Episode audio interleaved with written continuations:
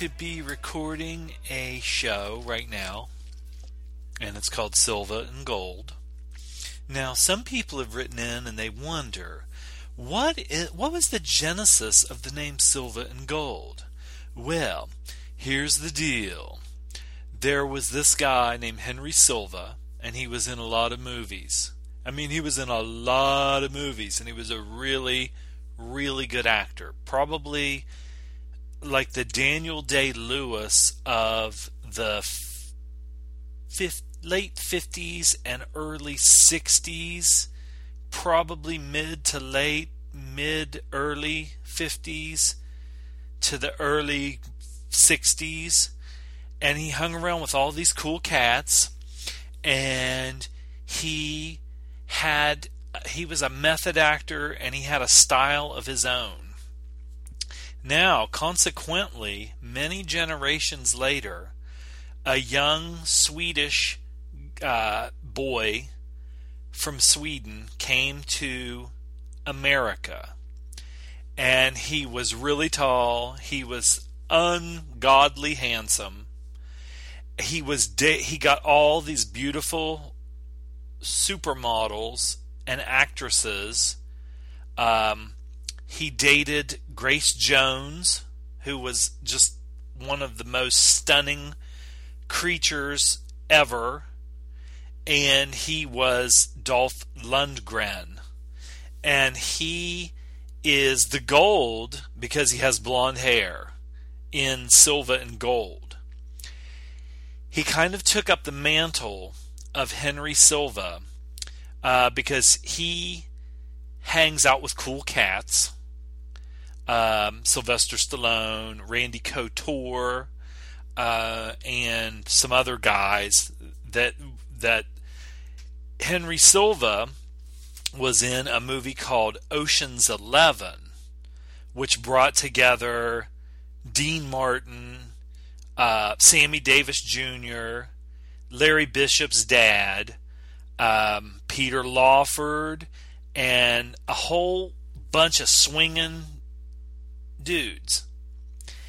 And then Dolph Lundgren, who's also a method actor, awesomely good looking, physicality, macho. He, in the well, for generations now, from probably the 80s, 90s into the 2000s, 2000, all the way to 2015, he has a, a group of swinging cats that he hangs out with. The modern day Ocean's Eleven, the modern day uh, Rat Pack, which are the Expendables. You have Sly Stallone, who is like Frank Sinatra. You have um, like Jason Statham is like Dean Martin, and um, Sammy Davis Jr. would be like Terry Crews, or he might be the little Japanese guy. I'm not sure, Chinese, Korean, one of those guys. Um, you have like Joey Bishop's the father of Larry Bishop he would be like um, I don't know. But anyway, you got like a lot of those guys, and so then you got Silva and Gold, which is a podcast. You had a podcast um, called The Gentleman's Guide to Midnight Cinema, and they have like a bunch of swinging guys over there, swinging cats, and then they branched out like some of the like Joey Bishop and Joey Bishop's son if they got together and had a podcast, it would be like Silva and Gold. And then, like, if Peter Lawford and his son were doing like cocaine together, it would be like Cult of Muscle. Anyway, I just wanted to let it because you know we get a lot of we get a lot of stuff like that where people ask us, you know, what's going on with the, you know, what's a, what's a silver and Gold? Is that mean silver? Like, are you guys selling uh, for the apocalypse? You know, because of the um, the gold standard when Nixon got rid of the gold standard and they tell you to hoard gold and all that stuff. You know, so is that like what are you guys involved in that, like, and we're not because we don't like if there's an apocalypse, we we recommend that you uh, probably store up on like some kind of food, something to make a fire with, and you know some ammo that you can like hunt with and stuff. But that's going to run out, so you might want to have like maybe like a bow and arrow, a knife like Rambo, like one of those knives, some kind of knife, something to make a fire with. You can only carry so much food in case you got to go on the lam you know and i mean if the food's irradiated it's you're going to die anyway. So i mean you might as well i don't know what you can do because if like there's a nuclear war and the food gets irradiated in the water you're going to just die. I mean it might take a while but your hair is going to fall out and you're going to get you know cancer and exposure and stuff like that. But if it's like somebody invading us and it's like overwhelming you're probably going to have to go on the lam you might have to go live in the woods or go live in a city, like, you know, like a bombed out crater of a city. And, you know, everybody buys up all this ammo, but you can only carry so much, right? You know what I'm saying? So what you need to do with that is you need to just have as much as, you know, some that you can carry, but then be like a, in that Daniel Craig Liev Schreiber with a saber tooth and James Bond. We're in that movie about the Jews that were hiding out in the woods from the Nazis. You just like if you kill a guy, if you kill a Nazi, if they invade us, then you get their gun. So, you know, you just kind of get guns as you go along. So don't get caught up in this whole buying guns or gold and stuff like that. You just you just need to be able to survive because you won't be able to listen like and like once your battery for your iPad or your iPod goes out, or if they have an electromagnetic pulse, you're not going to be able to do anything. You can't podcast, you can't listen, you can't Skype. So you got to you got to do that stuff, you know. Like get some get a book, like a big thick book and something that you can read more than once because, you know, you're going to be out there in the woods. I'm just saying. So anyway, this is Silver and Gold. This is uh, March 10th of 2015. Who would have ever thought that, you know, it would be 2015? You know, Christmas will be coming up soon. We got some events coming up. I know some of the folks are going to be heading down to um, Texas. Some of the folks are going to be heading up to uh, Horror Hound Weekend, which is coming up on the like in a in about a week little over a week. Um, Cinema uh, Wasteland is coming up. Uh, you know, maybe like a, uh, after that.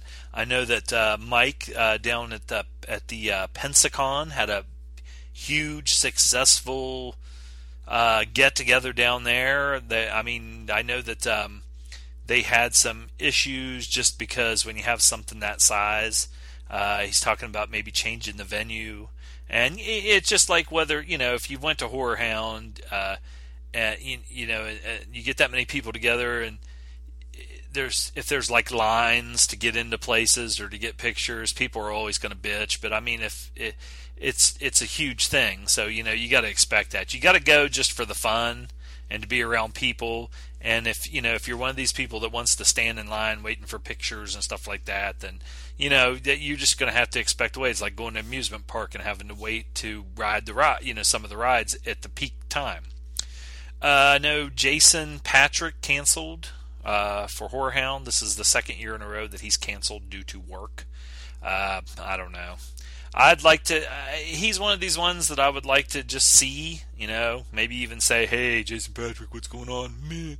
Um, but you know, two times in a row, and he's you know, uh, there's other people that have canceled, but you know, you hear rumors about what kind of you know kind of a guy he is, kind of I don't know, standoffish or whatever. He fucked uh, Julia Roberts at one time. He, I guess he was getting that pretty good. But I like him. I liked him in movies like Rush and uh, Narc. I didn't see that um, Speed remake. Um, I think he was just trying to cash a check there because he's not that kind of an actor to me. I like his dad was awesome. Uh, he was in The Exorcist, uh, whatever his name was. The guy that played Father uh, Karras. Uh, let's see, he was Jason Patric, and he was Jason Miller. And also the other day, I didn't get to catch it. It was on this, I think, and I was flipping the channels. Was um, that basketball one that he was in with Bruce Dern and Martin Sheen and Robert Mitchum about the uh, the season, you know, whatever it was called. So anyway, it's Sylvan Gold starting out with the bang. Um, just kind of dealing with not insomnia. Like when I come home, I, I I get groggy and I fall asleep, but then I do about a three hour deal, maybe three, maybe four, and then I'm up and then I just like catch a nap for about an hour before work, and it's kind of sucks trying to overcome that. That's like right now one of the reasons I'm babbling and bleary eyed and everything is I got up, but then uh, I'm just sitting here and, you know, it's kind of like, eh, fuck it. I might as well just podcast because I probably won't fall asleep again until about 8 o'clock. And it's like almost 4. But um, had some iTunes issues. I rented uh, the new Ewan McGregor movie. I think it's called Son Sons of Guns or something like that, where him and his brother are bank robbers or something. And then I also rented um, the new Jeremy Renner movie. Uh, where he, it's a true story about uh, him exposing like uh, the you know uh, drug war and the connections that the uh, CIA and stuff had to like I think the crack cocaine epidemic.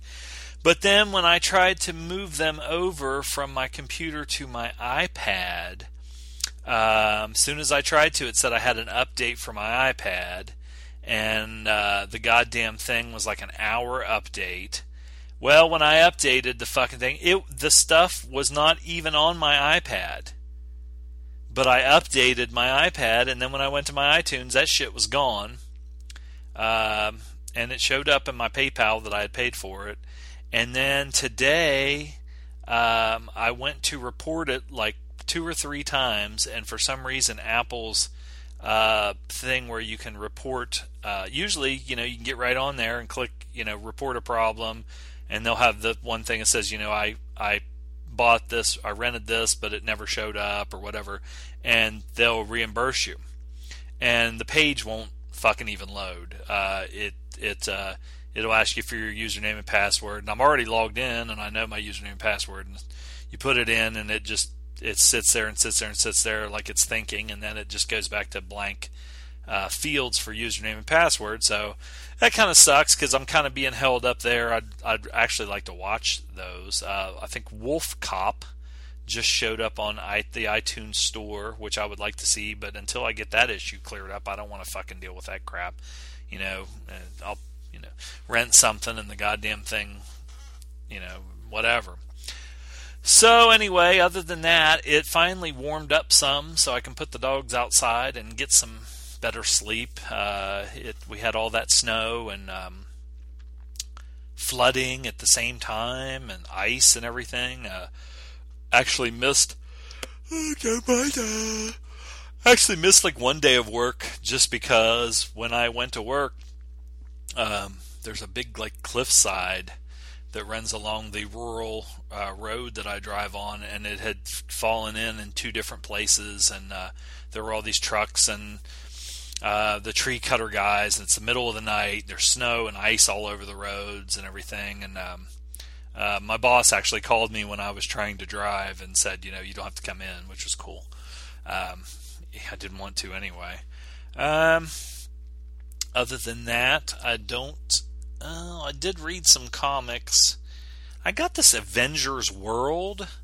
It must only come out every couple of months. It's it's a limited series. I don't ever remember like fucking subscribing to it, but I must have. Um, I don't know. It's got guys like Cannonball, who used to be in one of those uh, the like uh, New Mutants, uh, or not New was it? Yeah, New Mutants, the the younger version of the X Men. Um, and people like some people like that, and I, I, don't know. I started trying to read that one, and I really can't get into it. Um, the Amazing X Men, they finally uh, didn't wrap it up because I'm sure it's just starting the thing. But who was going to be the new Juggernaut? Uh, they kind of did like a in Captain America. They did a thing where uh, Zemo and this crew, uh, Crossbones, and these people were trying to find uh, Ulysses Bloodstone's skeleton, um, and they had like the Bloodstone hunt. And Captain America and Diamondback were going down there and trying to figure out what was going on and shit. And they're kind of doing that where with the with the uh, the the gem or whatever that that fucking uh, demon has that it turns you into Juggernaut that Cain Marko had for a long time, and a bunch of people were looking for that and so you were kind of wondering who was going to be the new juggernaut. Well, now you know, and it, it was. It's kind of like one of those ones where they bring somebody back out of the blue. You know, all these people that you know are looking for it, and then the person that gets it is somebody that comes out of the blue. But it's weird because it seems like Marvel always wants to. They, they always want to do something where you have like a whole team of people, or all the heroes have to get together to fight like this one guy who's gets this omnipotent power you know, it's like eh, it seems like it's so overdone. Whether it's Apocalypse or you know whoever, the Beyonder or Galactus or whatever, it's always this one. You know, fucking you know World War Hulk, where the Hulk had all the fucking you know whatever. I don't know. Maybe I'm just getting tired of the same old shit. But um, other than that, I watched a little bit of hockey, but I mean, like uh, you know, the Penguins are getting beat all the time, and but they're they're actually in the playoffs, or going to be in the playoffs. The Flyers fucking suck dick. The cat or um, the Maple Leafs suck dick. Everybody's sucking dick in hockey that I like, so not much going on there. Okay, I watched a few movies. Um, I'm hodgepodging it, and then the two that I I kind of have decided the tenuous tenuous link thing. I talked to Large William the other day, and I'm thinking about getting away from the tenuous link thing between the two movies. It might be fun to just try and create a tenuous link while I'm on the air, but I'm not going to put too much effort into saying, okay, I'm going to find this movie the, and this one kind of links to it this way because it just it it's kind of it just takes up a lot of time trying to figure out what the fuck you're going to do when you can just you know pick a couple of good movies or whatever. So, um, a lot of the stuff I watched this past week uh, was on YouTube, the free movies that they have on there. And like I said, I encourage everybody if you have like a, uh, especially older movies, if you have a favorite actor or director, just uh, put in the search field, like, um, I don't know, mm, Eli Wallach full movie. And it'll bring up all the Eli Wallach movies that are on YouTube for free. Uh, now, I did run into one thing that you have some some I don't know if they're stores or they're just people that want it, that are trying to get you to to go to their website to get a movie because I was trying to get um, Charlton Heston's El Cid. Um, this is this huge epic. Uh, I, I, actually want to just go ahead. It's uh, for some reason it's out of print. It was like it was hugely successful. It made all this money and everything.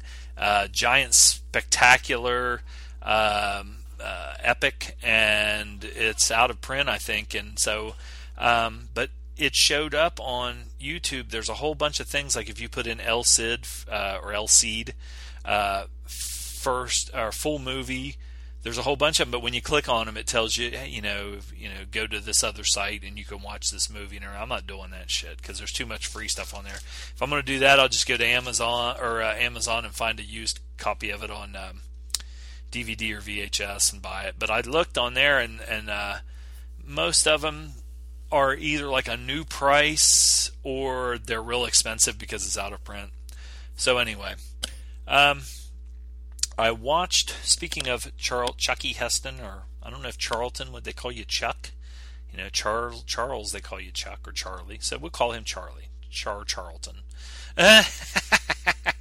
Charlton Heston from 1952, uh, a King Vidor directed movie, uh, Ruby Gentry.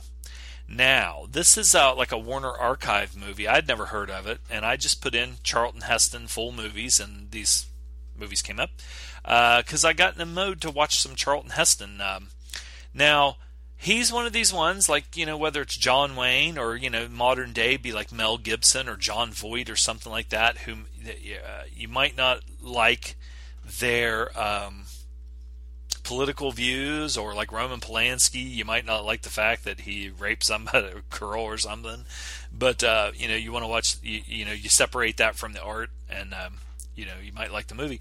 And Heston's one of these guys that um, I grew up watching when I was a little kid because of Planet of the Apes and uh, Ten Commandments was always on, you know, around Easter and um, I don't know, just like lots of different movies that he was in oh, I ate so much. I ate a whole bunch of cabbage um, this morning, and I haven't had anything to drink since I got up. And while I was just talking, I got really nauseous, and I thought felt like I was going to vomit. but I'm going to continue. If it gets worse, I'll pause and go get something to drink. Ugh. I put a bunch of spices on it, so maybe that's what it is, and I'm kind of parched. Um, so anyway, uh, Ruby Gentry. Um, it was written by Arthur Fitz Richard. Uh, screenplay by Sylvia Richards. And it uh, stars Jennifer Jones, Charlton Heston, and one of my favorites, uh, Karl Malden. So um, I gave it a shot, and I think now I haven't read the book, but I I I'm betting that the book was kind of like one of these ones that was scandalous, you know, hot and steamy and scandalous. And so at this time, you know, there's only so much they can do because of the codes and stuff. Like if they made it today, it would probably be more like the hot spot with Don Johnson and uh, and uh, the what's her name, Virginia Madsen but um, it's still good. It's pretty good, you know, for the time. It's like one of these movies. Uh, like some of the ones I watched this week were older movies, and if you just kind of, you know, say, okay, this is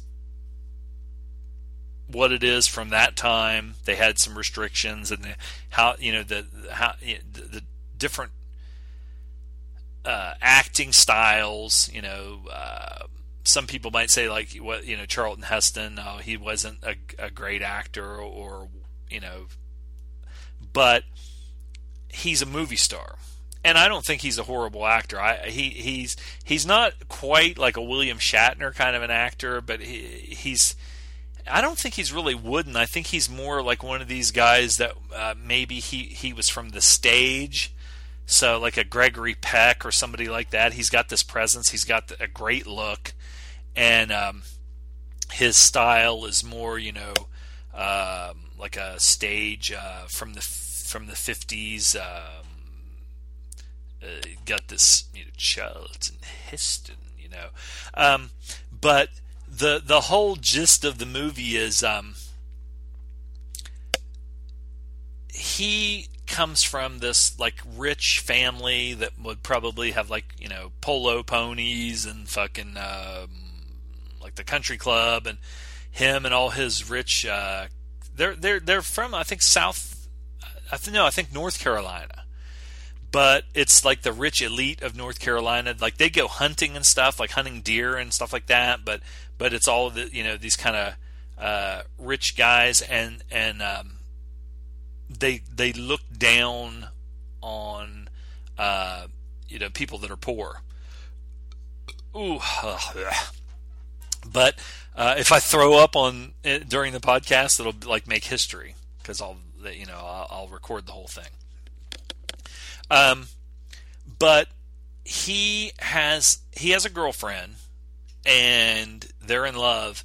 But then there's Ruby Gentry, who is kind of like a. I mean, she's not like a gate like that movie Gator Bait, where she's like, you know, hey, what's going, you know, and you know, did, did I ever show you my pussy and stuff like that, or like a fucking baby doll, you know, the simple-minded chick that was cock teasing Eli Wallach and Karl Malden and fucking baby doll. Um, but she's not like that. But it's just a, a social stigma that they it, they pretty much say like you know people say straight out, well you can't you know her, Ruby Gentry uh, and Charlton Heston is uh, Boake Tackman. what a name, Boake Tackman. Uh, Karl Malden is Jim Gentry. Um, it's pretty much just understood like he wants to fuck her. She, she she's like kind of like cock tease him and stuff like that and he's horny and he you know and they flirt and everything and but she always she won't let him go all the way. Uh, she wants him and he wants her but she she's like you know if you're gonna get this you know you gotta fucking like beyonce you know if you like it then you ought to put a ring on it. And he's like i can't put no ring on it ruby gentry because you know you're fucking white trash and and uh you know i'm from the you know i've got my I'm from the elite or whatever, but he wants it bad, man. He he's always trying to fucking get in there, and she's always fucking blue balling him, which is pretty funny.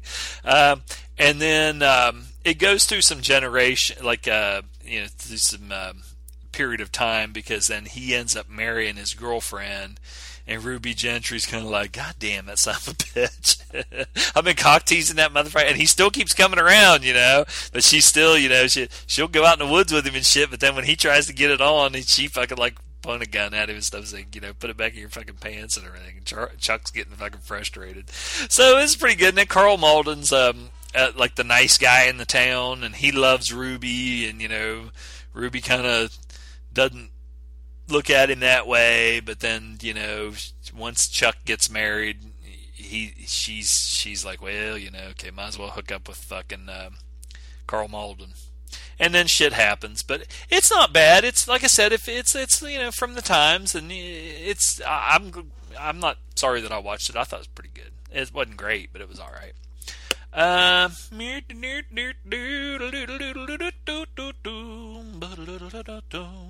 now Another Charlton Heston movie. From 1972. Now, one of the reasons, of course, like I said, I was going to want to watch Charlton Heston movies, but back in the early 70s and then kind of into the mid 70s, um, they made all these movies that were these like all star casts. And uh, especially like um, uh, disaster movies like Irwin Allen with the Poseidon Adventure, Towering Inferno, Airplane. Um, or uh, not airplane. Airplane was the was the joke movie about you know the parody movie, but like an airport and then Airport seventy seven and all this shit. Um, well, this one uh, and Charlton Heston was in. He was in Earthquake. I don't. Uh, he might have been in one of the because uh, Airport actually had some sequels. I can't remember which if he was in any of those. I know Burt Lancaster was in the one one of them and uh, the first one, and Dean Martin and uh, George Kennedy. But um, this one is called Skyjacked from 1972, and it was directed by John Gil. John Gier Guillermin Guillermin, uh, and it was written by David Harper. I guess he did a, the novel, so it must have been a you know I don't know. It's kind of funny that it's a novel for some reason. I, I wouldn't think it would be. I thought it would be just one that they threw together. Um, this has a pretty good cast. Uh, like you know, like I said, like Towering Inferno had like Steve McQueen and Paul Newman and all these people. This one has a pretty good cast. It's it's um, not as it's kind of a lesser airport. Uh, you have Charlton Heston, who plays the the pilot, uh, Captain Henry Hank O'Hara. Uh, Yvette Mimieux, uh, James Brolin, who is really young in this, Claude Akins, uh, Susan Dey, Laurie Partridge from the Partridge Family, Rosey Grier, who played on the fearsome foursome of the uh, Los Angeles Rams and was the bodyguard for Robert Kennedy when uh, when he got shot. Mariette Hartley, who was famous for being in those um, I guess like Kodak camera commercials with um, James Garner and some. I mean, she was in a lot of TV shows stuff. She's you know a good looking woman. Uh, Walter Pidgeon. You just have a whole bunch of, of people in this. Um, now the deal with this one is, like I said, in the in the early '70s, you had a lot of hijackings, like uh, uh, Carlos the Jackal. I talked about like last week, where these you know people were hijacking these planes to Uganda, to Cuba, to Russia, and all this stuff. So it was a big thing. So you know they, they were making these these uh, all-star disaster movies, and this was one. Of, well, eh, kind of a not as much a disaster as it was a almost like um, Alistair MacLean kind of a movie where it's just an all-star cast and there's like a lot of tension and shit like that. Um, and basically, what happens is um, you load up the the 747 or whatever plane it was, and um, somebody writes on the mirror in the in the uh, bathroom, like the ladies' bathroom, with lipstick on the mirror, that there's a bomb on the plane, and they're going to blow it up if if they don't divert the plane. So first of all, you have a certain part of it where they're just trying to figure out who the fuck it is, because they, you know, once when they first get on the plane, everybody's talking and everything, and then you go back and you think, okay, who was acting weird or why? They start giving you breadcrumbs. And they establish like you know strangers will sit beside each other and start talking, develop a little relationship or whatever, and you get everybody's backstory. But then you know it's like what the fuck's going on, you know, and they don't know if it's a hoax or whatever. And Charlton Heston, Mike Henry, who played uh, Kowalski in the Green Berets, and also played. Um, he was in one of the, uh, like a what Tarzan movie. He's the one that the actual chimp in the fucking movie fucking bit him on the face, uh, and a bunch of other stuff. He was a football player too. You know, he was uh, Heston's co-pilot, um, and you're trying to figure out who did it for a while. You know, for like maybe the first quarter of the movie, and then when you find out who did it, it's it's it's not bad. It's it's pretty good. You know, they they build the tension and and they keep it going. The fun part is like watching how things have changed. Uh, you know, like you can't smoke on an airplane, and here Charlton Heston is. He's the fucking pilot, and he's got a pipe in his mouth. He's fucking smoking. Uh, at one point, he, he actually is like joking around with Mike Henry, and he fucking blows a big puff of smoke right in Mike Henry's face. Which is funny. And one of the funny things that I think it would be funny is if he was like smoking a fucking bowl. It actually had like weed in it and they're up there flying. But that was just something I threw in there because I think it would be funny. Especially with Charlton Heston, you know, he's like was such a straight edge guy and everything. Um, he just came from a different generation. Um, but then also, um, I think it was Mariette Hartley was uh, pregnant in the fucking movie. And so she's like by herself and she's on the plane, she's pregnant. And she asks that she's like nervous and she asks the fucking waitress for a Bloody Mary. Now who the fuck would ever think these days, you know, like showing like a woman and and, and not thinking anything like it wasn't like the stewardess was like, I, you know, you're pregnant, I can't bring you any alcohol. She goes, Okay, I'll get it right to you, you know. You gotta get that fetal alcohol uh, syndrome fucking started on your child, Mariette. I always thought it would have been, you know, they always people always wondered if her and uh, James Garner were like a couple in real life because in the Kodak TV commercials they were always together and people it was like Aaron Neville and Linda Ronstadt they sang that song and everybody thought you know God they must be in love the way they sing to each other. It was like no it's just a fucking song you know. Nobody ever thought Elton John and Kiki Dee were were in a relationship I don't think so anyway, that was pretty good. Skyjack, that was on YouTube also for free. Check it out. Um, I got away from Charlton Heston. I watched something new. Uh, directed by Bennett Miller, 2014's Foxcatcher. Um, this stars uh, Steve Carell, Tatum Channing, and Mark Ruffalo. Um, I read the book. Well, there's there's a couple of books like uh, Mark Schultz, the one of the uh, main guys in the movie. He wrote his own book, but the one I read was called uh, Fatal Match. Uh, I encourage people to check that one out, especially, I mean, if you like this movie, uh, read the book because there's so much more in it. But also, it's just, it's a good book. Um, it goes, uh, you know, they, they're pressed for time in any movie, so they can only show so much. Um, it was a true story. Uh, you had Mark and Dave Schultz, who were two brothers. Uh, I think they're the only two brothers to win gold medals um, in the Olympics. Um, and um, Dave Schultz was, you know, one of the best amateur wrestlers of our time. He was a, he was a, uh, also a coach, and um, just phenomenal. And Mark was a great wrestler too um, in his own right. Um, I don't know if I would say he lived in Mark's shadow uh, but I think Mark probably was just more uh, for, especially from what you see in the movie, more like accessible and uh, uh, like had his personality was more of a nice, you know, generous person. Where Mark was kind of a partier and stuff like that, but he was still a great, you know, athlete and uh, you know, top level. I mean, the Olympic gold medal, you're uh, uh, you know, fucking elite. Uh, and the it, it, the movie you see a lot of stuff where they build up, you know, uh, they kind of give you a, an idea of the power and the uh, wealth of the DuPont family. Uh, and John DuPont was uh, one of the sons, and um, they they were one of the richest families in the world. And he was like a fanboy of amateur wrestling, and um, he was kind of a what what they call in like pro wrestling a money mark where he was a fanboy. He liked hanging out with these Olympic uh, wrestlers and uh, wrestlers from all over these different countries. He was like a big, uh, for some reason, he he uh, really was a fanboy of the Bulgarians, and he you know like became friends with several of the Bulgarian wrestlers, and uh, he would wear like a Bulgarian uh, tracksuit that he got for that they gave him and everything.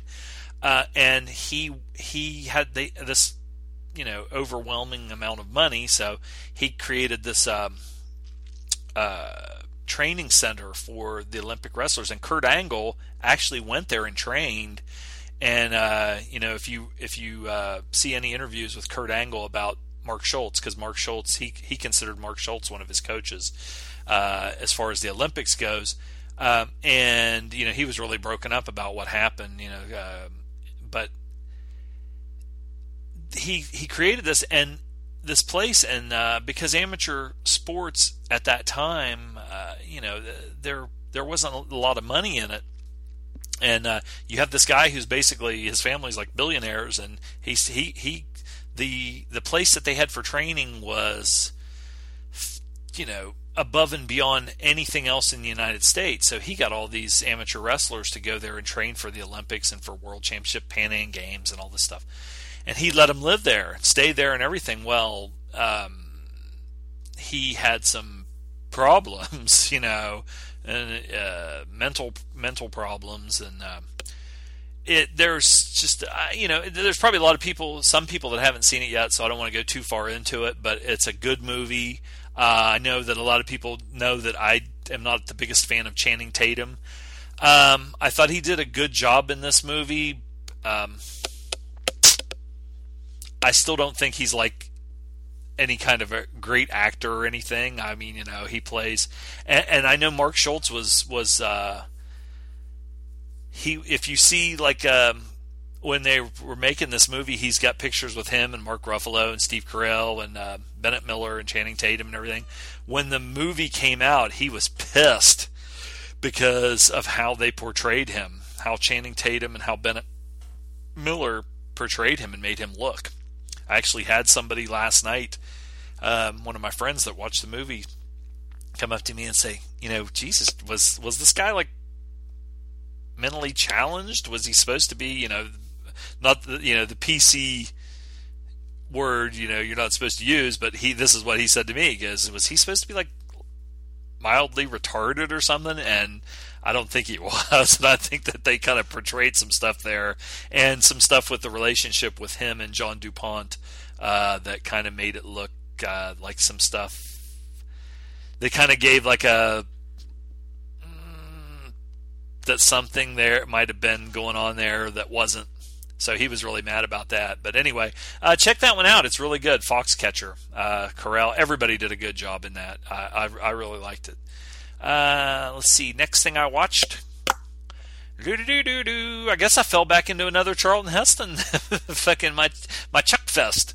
Uh, watched 1965's The Warlord, um, directed by uh, Franklin J. Schaffner, uh, and this stars. Um, ugh, God, this is the my, not not the movie. My stomach. Um, Charlton Heston and Richard Boone and you have Rosemary Forsyth is the main chick, and Maurice Evans. Um, you also have um, Bud Spencer and uh, Terence Hill are in this, uh, very young. Uh, which caught my attention. Uh, you know, I, I, didn't realize that, and I was when it when it came up. It's in these old epics they they run, like they'll run the titles with uh, the score at the beginning, which nowadays they you know you get right into a fucking movie and then they show all that shit at the end, which nine times out of ten you don't even stay and watch.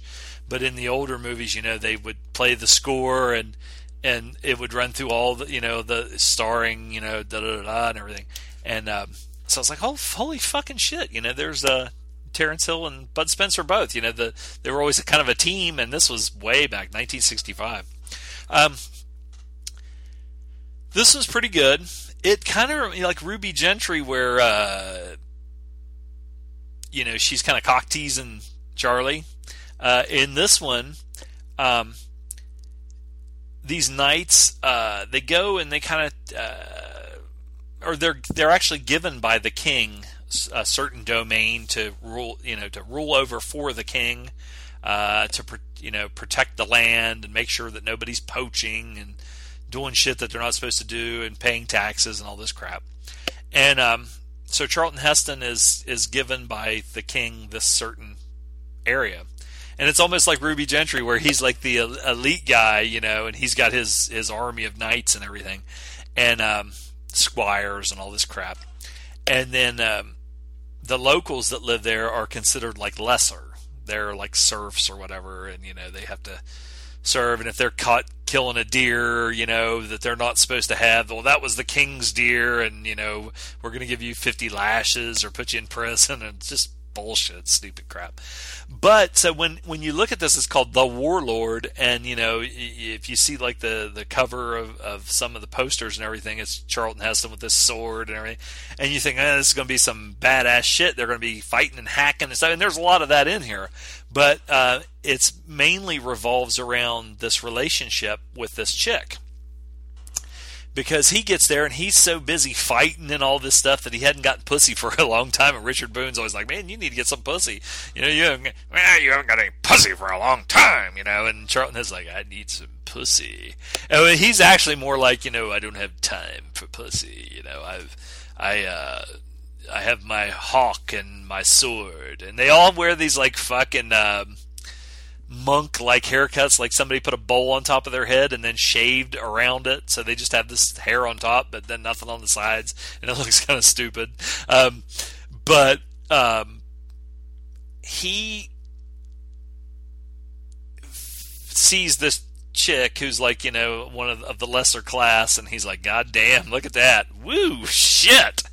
But she is promised to another and uh, but then they come up with some kind of bullshit code. I don't know if they, they, the the people that lived there were pagans, and um, Heston, you know, tells he talks to his council, and he says, you know, I want that fucking pussy, and they're like, listen, she's getting married tomorrow night, and you can't have that pussy because she's getting married, and and he tries to get her several several times. Uh, and she kind of rebuffs him, or he kind of he he he like cock teases her, like he puts it out there and then he like kind of backs off and shit. And they're playing like little games, and they tell me, you know, hey, she's getting married, you know, tomorrow you can't you can't get her. He goes, well, I want to get her, you know.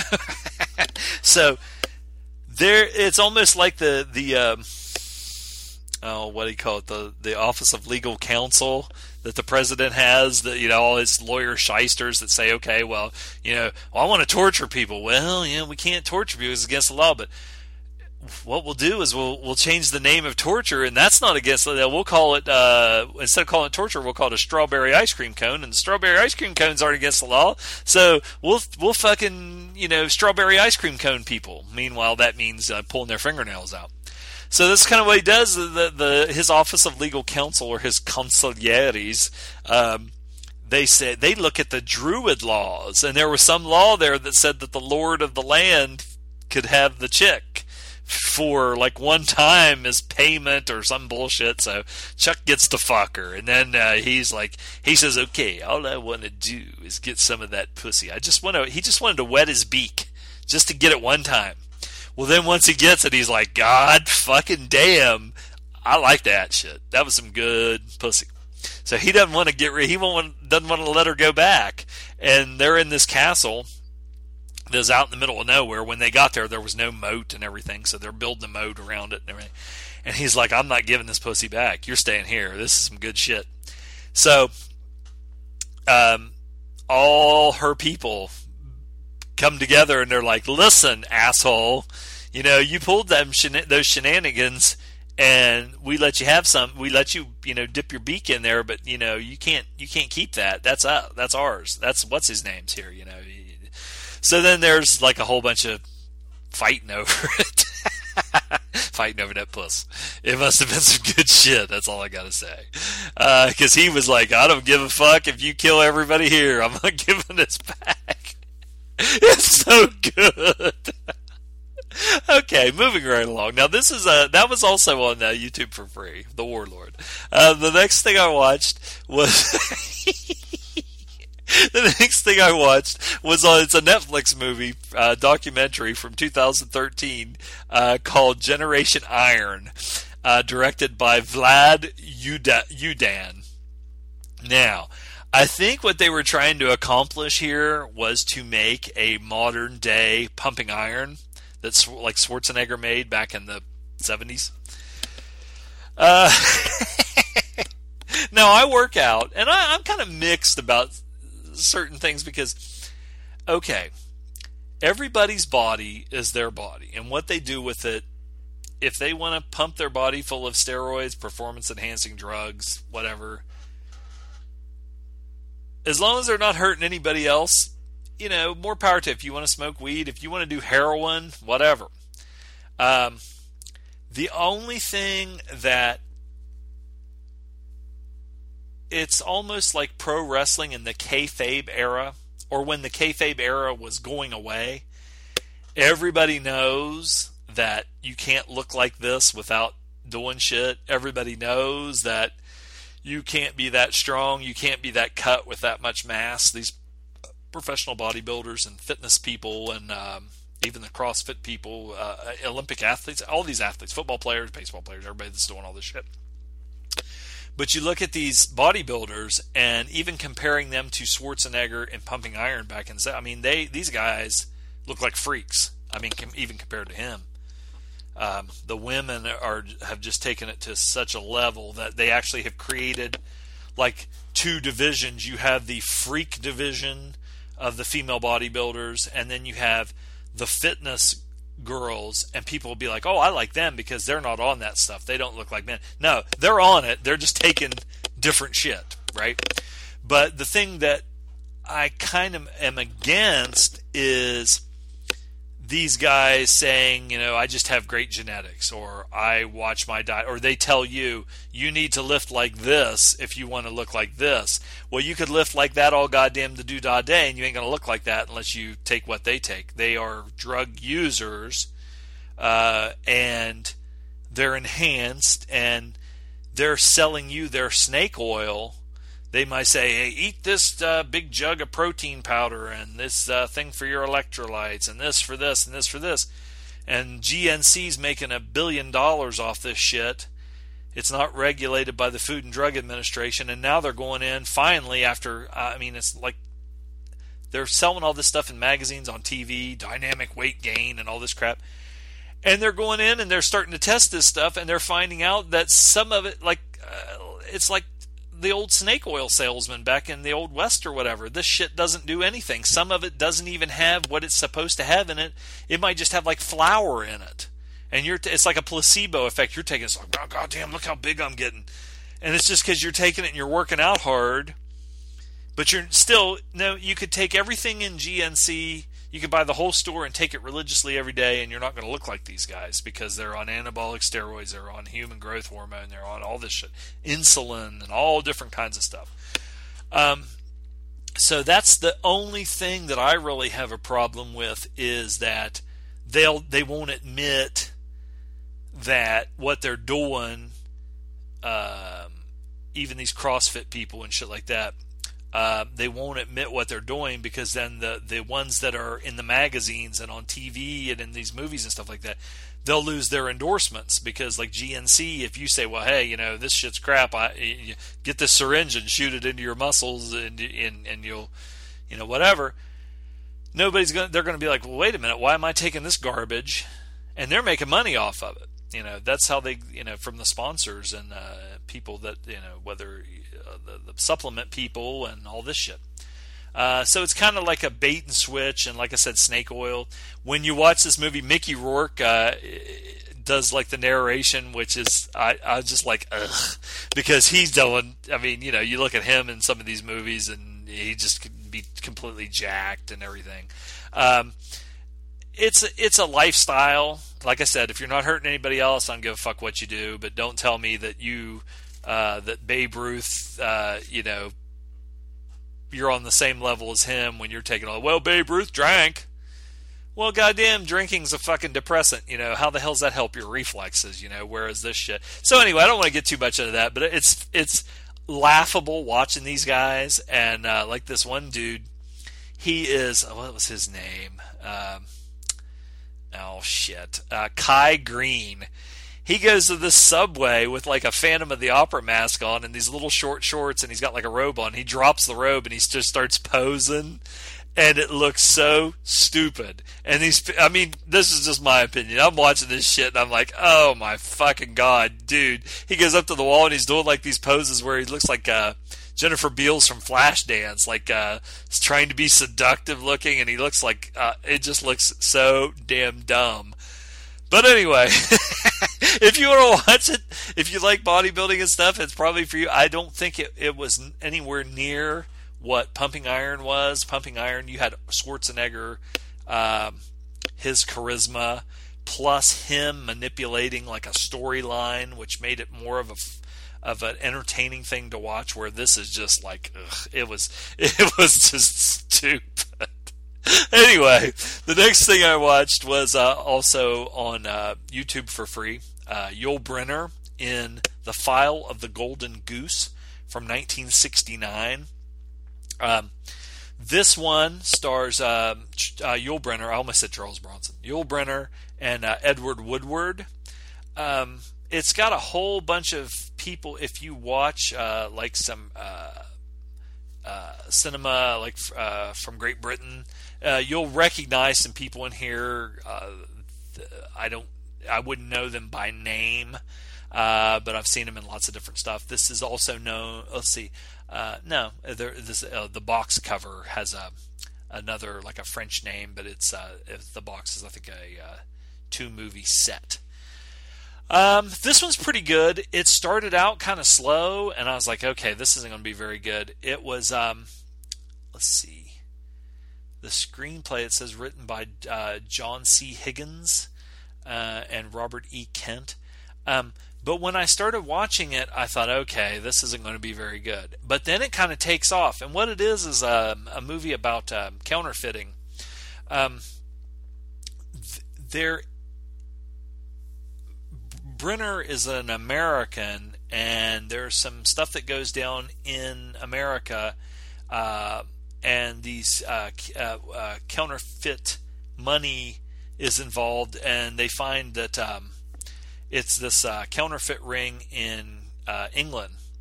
So he gets sent over there to um, find out what's going on, and you know he's he's kind of like a Dirty Harry kind of a guy or a Charles Bronson kind of a guy, and you know when he gets over there, they're like, well, you know, you can't carry a gun, and um, you know, none of our cops carry a gun, and then they want to strap him with this uh, uh, young partner, and you get a lot of the uh, the British stiff upper lip uh, kind of a thing where you know he's kind of um, you know he's an American and cynical and everything, and they're they're you know smiling and and and he's like I don't want a partner. It's like oh no, don't worry, uh, old chap. You know I won't get in your way and everything.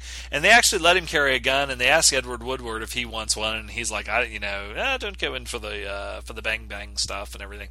Uh, and they infiltrate this mob of um, of uh, counterfeiters, and it's kind of like peeling back the onion because they don't know they're trying to get the head guy, but they don't know who he is uh, they there was a, another counterfeit uh, group that only had like three or three guys in it, and they had arrested them or uh, been chasing them, and they all got killed.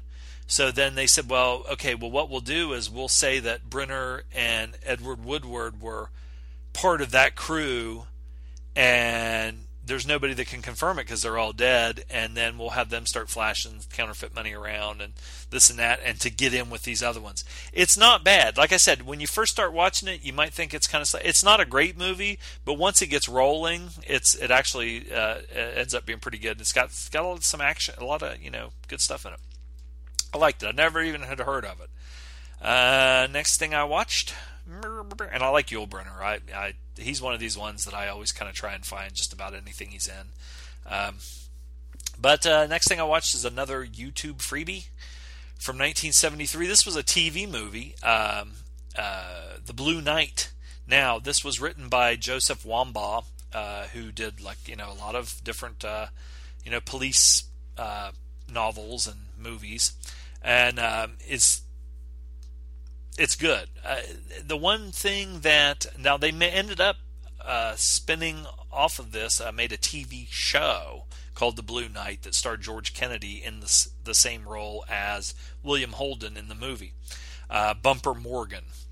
And um, the one thing about this one is, like I said, it's a TV movie, but it's got a hell of a cast. Uh, you know, William Holden was like one of the big actors of the 50s and 60s. I mean, all the way to you know the 70s with like uh, you know Network and and uh, all these you know uh, Bridge on the River Kwai, Stalag 17, and everything.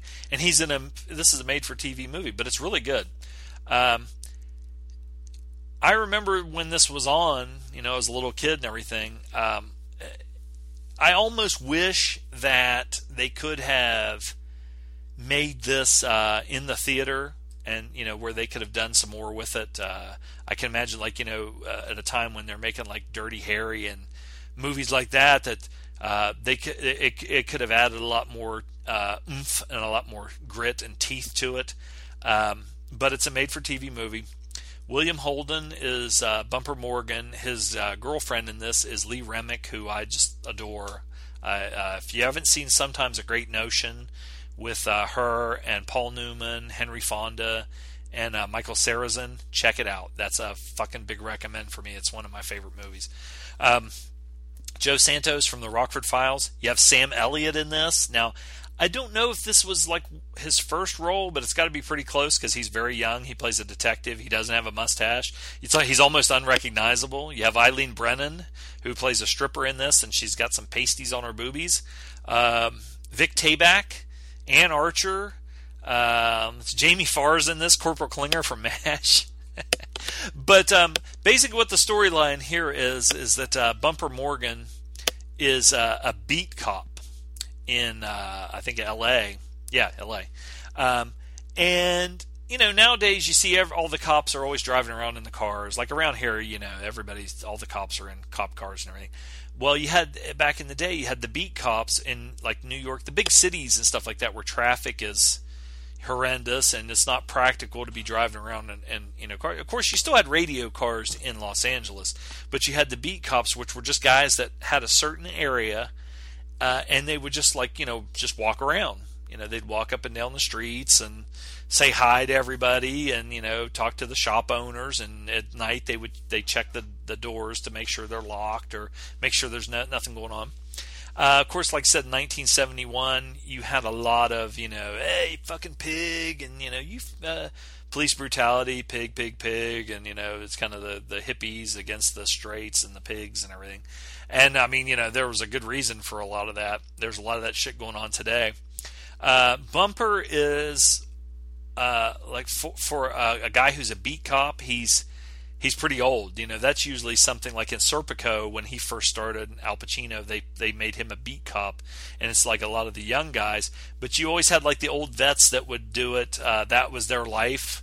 They didn't really want to be a detective. They liked the, you know, kind of just uh, that was what they did. That was their job, and he's getting close to retirement, so he knows all the ins and outs. I mean, he knows what to look for and what to do, and he sees like something happening where you might just walk by and think nothing of it, but he's like, "Oh shit," you know, I can tell something's going on in this place, and um, his girlfriend Lee Remick wants him to. They she wants to get married, and his deal is he's like, you know, ah, you know, his his job you know he's married to his job and he's never been married before and he he doesn't want to commit because he doesn't want to get you know if something would happen to him and the hours he works and everything but she's kind of putting some pressure on him and saying you know hey I love you you know and you're getting on and I want to my you know she wants to have a kid and whether it's adopting or having a kid or whatever. And he starts thinking about it, and and uh, he sees like uh, Vic Tayback is is another older cop, and he's getting ready to retire, and he's like, you know, when are you going to retire? So it's kind of like you got that storyline going on, and then you have uh, it's almost like the the uh, new Centurions with um, George C. Scott and Stacy Keach, where you just you're seeing the everyday stuff that they see you know, whether it's uh, somebody shaking down somebody uh, or prostitutes that they have to deal with, or um, uh, like um, somebody kills somebody and he is trying to find out, you know, who murdered this girl, or um, street stuff like meet. You know, he, there's a young boy that he meets and he kind of takes a liking to him, and the kid lives on the lives on the street shining shoes and stuff. But it's pretty good. It's um like I said, if it would if it would have been made for the theater, you know, with a cast like uh, William Holden, Lee Remick, and uh, some of the people that had it, I think it would be it would have been way better. But it's still good. It's it's a little bit dated, and then when you're because it was a TV movie, uh, you have a lot of hard cuts where you can tell, okay, this is where they put in the you know the commercials. Um, let's see here, but that you know it's worth a watch, especially if you like William Holden. Um, let's see. Next thing I watched, that one, like I said, is free on YouTube. I watched The League of Gentlemen from 1960. Now, this is a recommendation from The Brin over at the Hamacus podcast. I bought this a while back, and this was probably the main reason I bought a region free DVD player. Uh, because he, he gave this such a high recommend, and I saw the cover art and everything, and I was like, "Holy shit, that looks fucking like it's right up my alley. It looks really good." And um, I had bought a couple of DVDs on, I think Amazon or eBay, uh, and then when I'd get them, it's it would be like a, a different region, and I'd be like, "Fuck, I didn't know that," and it wouldn't play. Well, you know, I bought this region-free uh, DVD player, and it works just fine, but I never took it out and used it. And this thing's been sitting there with the wrapping on it forever. And I thought, you know, okay, hell, I'm sitting at home. It was during one of those snow days where, I mean, it was like three days I was stuck. Um, so this is why I was watching a lot of these fucking movies this week. Um, I watched this one and uh, it was really good. I liked it a lot. Uh, it's one that uh, I think is kind of a, almost like an unknown. I'm surprised it doesn't have a. Uh, it hasn't been released over here. Um, uh, it's it's a caper movie or a heist movie for sure. Uh, Jack, it's got a nice cast: Jack Hawkins, Nigel Patrick, Richard Attenborough, uh, uh, just a, a, bunch of uh, British actors from that time, and it's uh, that are really good. Um, what happens is um, this guy uh, Hyde or Mister Hyde, um, he contacts um, these ex-military guys and they don't know him and he doesn't know them but he he contacts them and he's and uh, he has a proposal and he says hey you know let's meet at this place. I have this proposal. If you if you if you show up uh, you're guaranteed you know such and such. Say, say he says like in american dollars if you show up uh, you're I'll, you know guarantee you know $200 or $500 or something like that. Just to listen to my proposal. So they all show up and uh, you get a um, he he tells him he says, you know, I, I read this novel. It was an American novel about a bank robbery, and his idea was he's like, you know, uh, well, he also sent each one of them this book, and he said, read this book and show up at this place, and and I'll give you such and such amount of money if if as long as you sit there and listen to my proposal.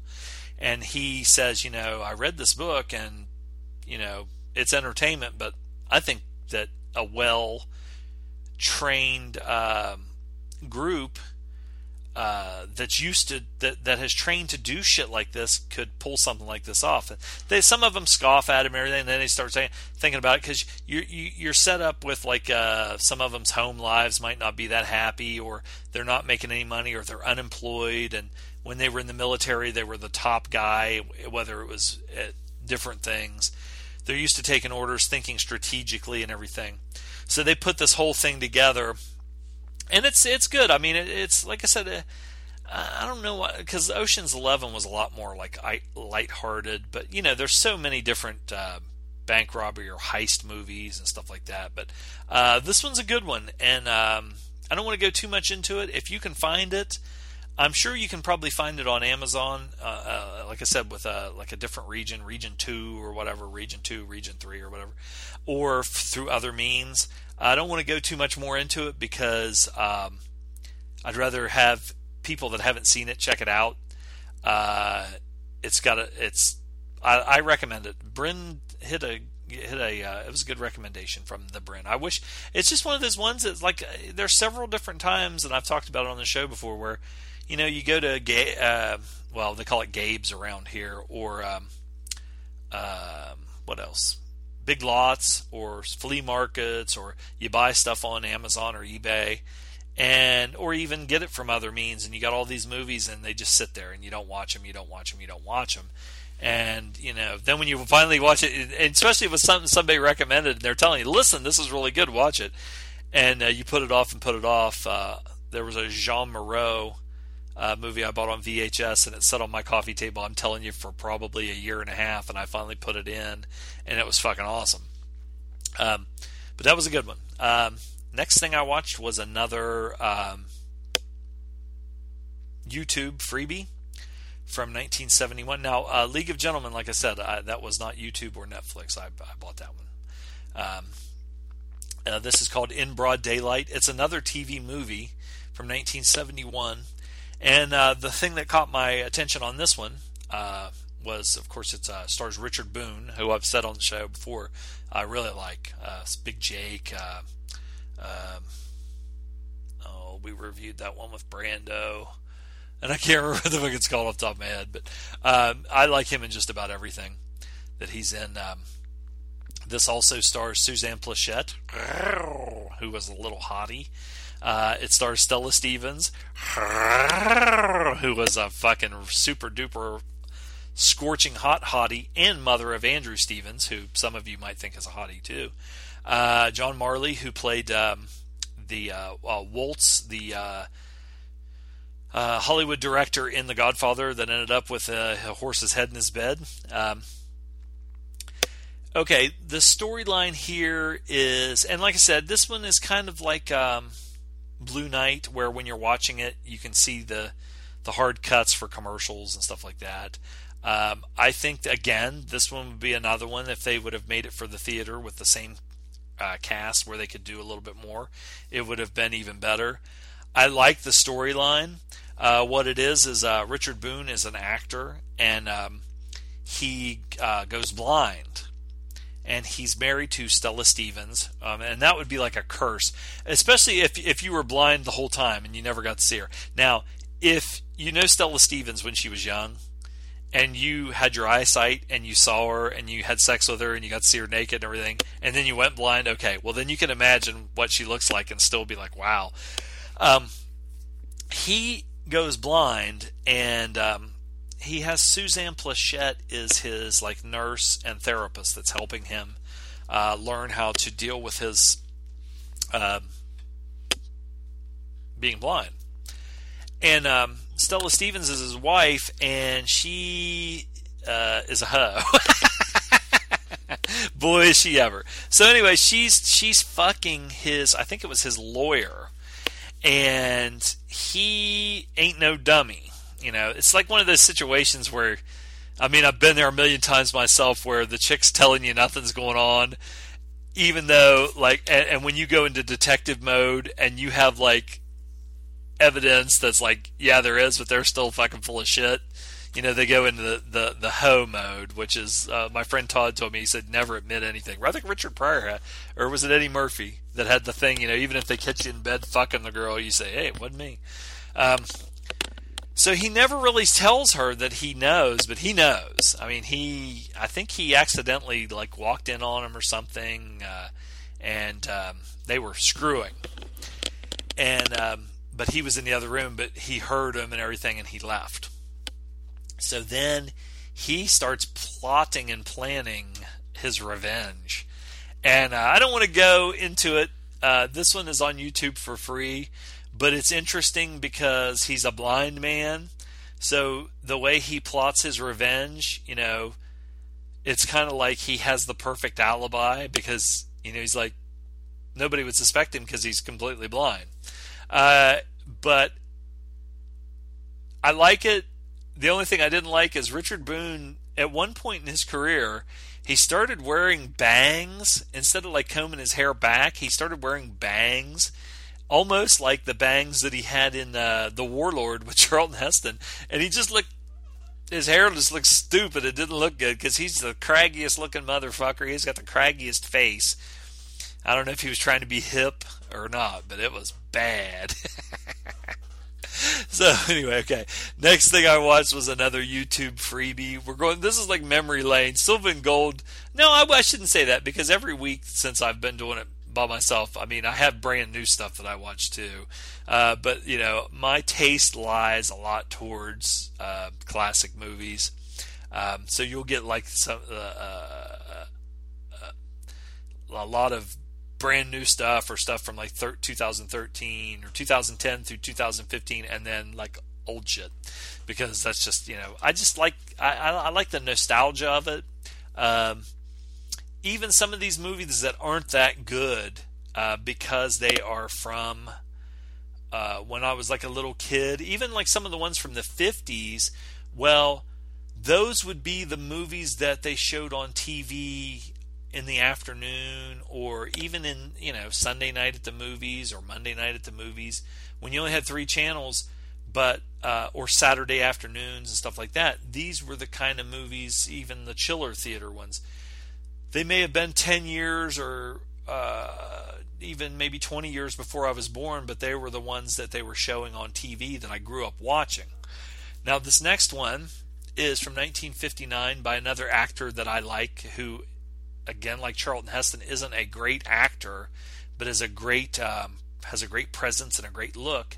Uh, Victor Mature, and I did a Google search for Victor Mature first full movies, and uh, one of the ones that I came up with was Hannibal, or uh, the other title or uh, name for it is Anibal, because I guess you don't pronounce the H unless you live in in America. Uh, Anibal. So this is the story of um, Hannibal uh, marching his uh, soldiers across the Alps uh, with his elephants, and they're going to go fucking fight. What was it? The the goddamn Romans, Greeks, or whatever. I think it's the Romans. Anyway, I'm not up on my history. El Goro and those guys are that, that are you know really big on there. I get the Romans sometimes and the and the the Greeks mixed up, but it's the, it's the Romans. I'm pretty sure. Anyway, um, so and I think that he wasn't Hannibal Spanish, or am I thinking of El Cid? But anyway, so he brings like his army across the Alps, and they're like, "Ah, here comes this fucker." You know, it's almost like Genghis Khan or uh, Alexander the Great, where he's marching across Europe, and um, they're like, "Ah, he would never do this. He can't make it over here. You know, you can't bring these fucking ant- elephants and this whole big army across the Alps. They'll all get killed." And he has he's audacious enough to to do it, and it works. And he loses a shitload of guys, and you know, people falling off cliffs and stuff. And it's funny because um, this one to me doesn't seem like it's as big budget as say um, greatest story ever told, Ten Commandments, El Cid, Cleopatra, and stuff like that. So they only have so much that they can do. They really want to play up the elephant stuff, but it's fun to watch how they try and stretch the budget because they might have had like five elephants and Hannibal, who knows how many he had? I don't know if he supposedly had like hundreds or how many he had, but they probably had like five that Ringling Brothers and Barnum and Bailey Circus uh, uh, lent them. So they would have like the same five of them side by side and take up the full screen and and you know the elephants you can train them to do stuff. Now they can be, you know, like protecting whether they're being territorial or protecting their young and stuff like that. I mean, an elephant can stomp the shit up, but of course they don't want, and it's brutal to see in real life if you ever see like on YouTube and stuff like that. But you know, they have these animals controlled and everything, so they have to try and make it look like they're destroying these Roman centurions. and you know, you ever see like in the circus where like an elephant will pick up a girl in its trunk and it'll just be like carrying him around? Well, they'll do that, and the guy's like going ah, but you know the elephant's not fucking squeezing or anything. Or the elephant will. That's another thing they do in the circus where the guy would lay there and the elephant would put its foot like inches away from his nose and they do that, and the guy'd be like, ah, and then they they're they're shooting these fucking arrows at these guys that are riding up on top of these elephants, and the arrows just look like they're nothing. You never see an arrow. St- they had one elephant that had a little bit of blood on its forehead, but the arrows don't stick in any of them. Uh, and it just looks bad because the elephants aren't even running fast; they're not rampaging and everything. Victor Mature looks good in this. I mean, there's a point in time where uh, Hannibal uh, ends up with an eye patch, which is big time GGTMC. He looks pretty cool. But um, this one, it it it's kind of like I said, kind of low budget. Or no, I think this one was the one. I'm sorry, I said that the Warlord had Bud Spencer and Terence Hill in it. Uh, it's this one. Uh, Hannibal has Bud Spencer and uh, um, Terence Hill in it, and uh, of course Hannibal, like in uh, a lot of these um, big uh, sword uh, epics uh, from the time. They can't just have you know the combat and shit like that. They have to have a love story, and that's this one is the one where Terrence Hill is with the girl, and he's a Roman, and um, and um, what's his face? Uh, Hannibal sees this chick and he's like, I want some of that pussy. You know, I'm Hannibal, and you know, I got these elephants. And and Terence was like, oh, and he's kind of like, uh, she's, uh, you can't do this, you know, and everything. And he's like, nah, god damn it, get over here. And um, but he's kind of a gentleman, a little bit more than I probably would have been, and more than he probably was in real life. This one's worth a watch just because it's funny. Um, jump on Jump on, hang on. Here comes the avenging Hannibal and his crazed elephant army. That's on the poster. So anyway, it's it's funny just watching him try and make make something on a lower budget with a couple elephants. and I'll t- I will say something about I think it was Warlord maybe the copy of it they have on YouTube. I thought it was my fucking TV, um, my smart TV. There was like a like a lighting problem. There was like this football shaped light thing in the middle of the screen, but it wasn't my TV. It was just like the print, and it looked like shit. But I watched it anyway because it's free. Um, I will say this: it never let me down like iTunes did.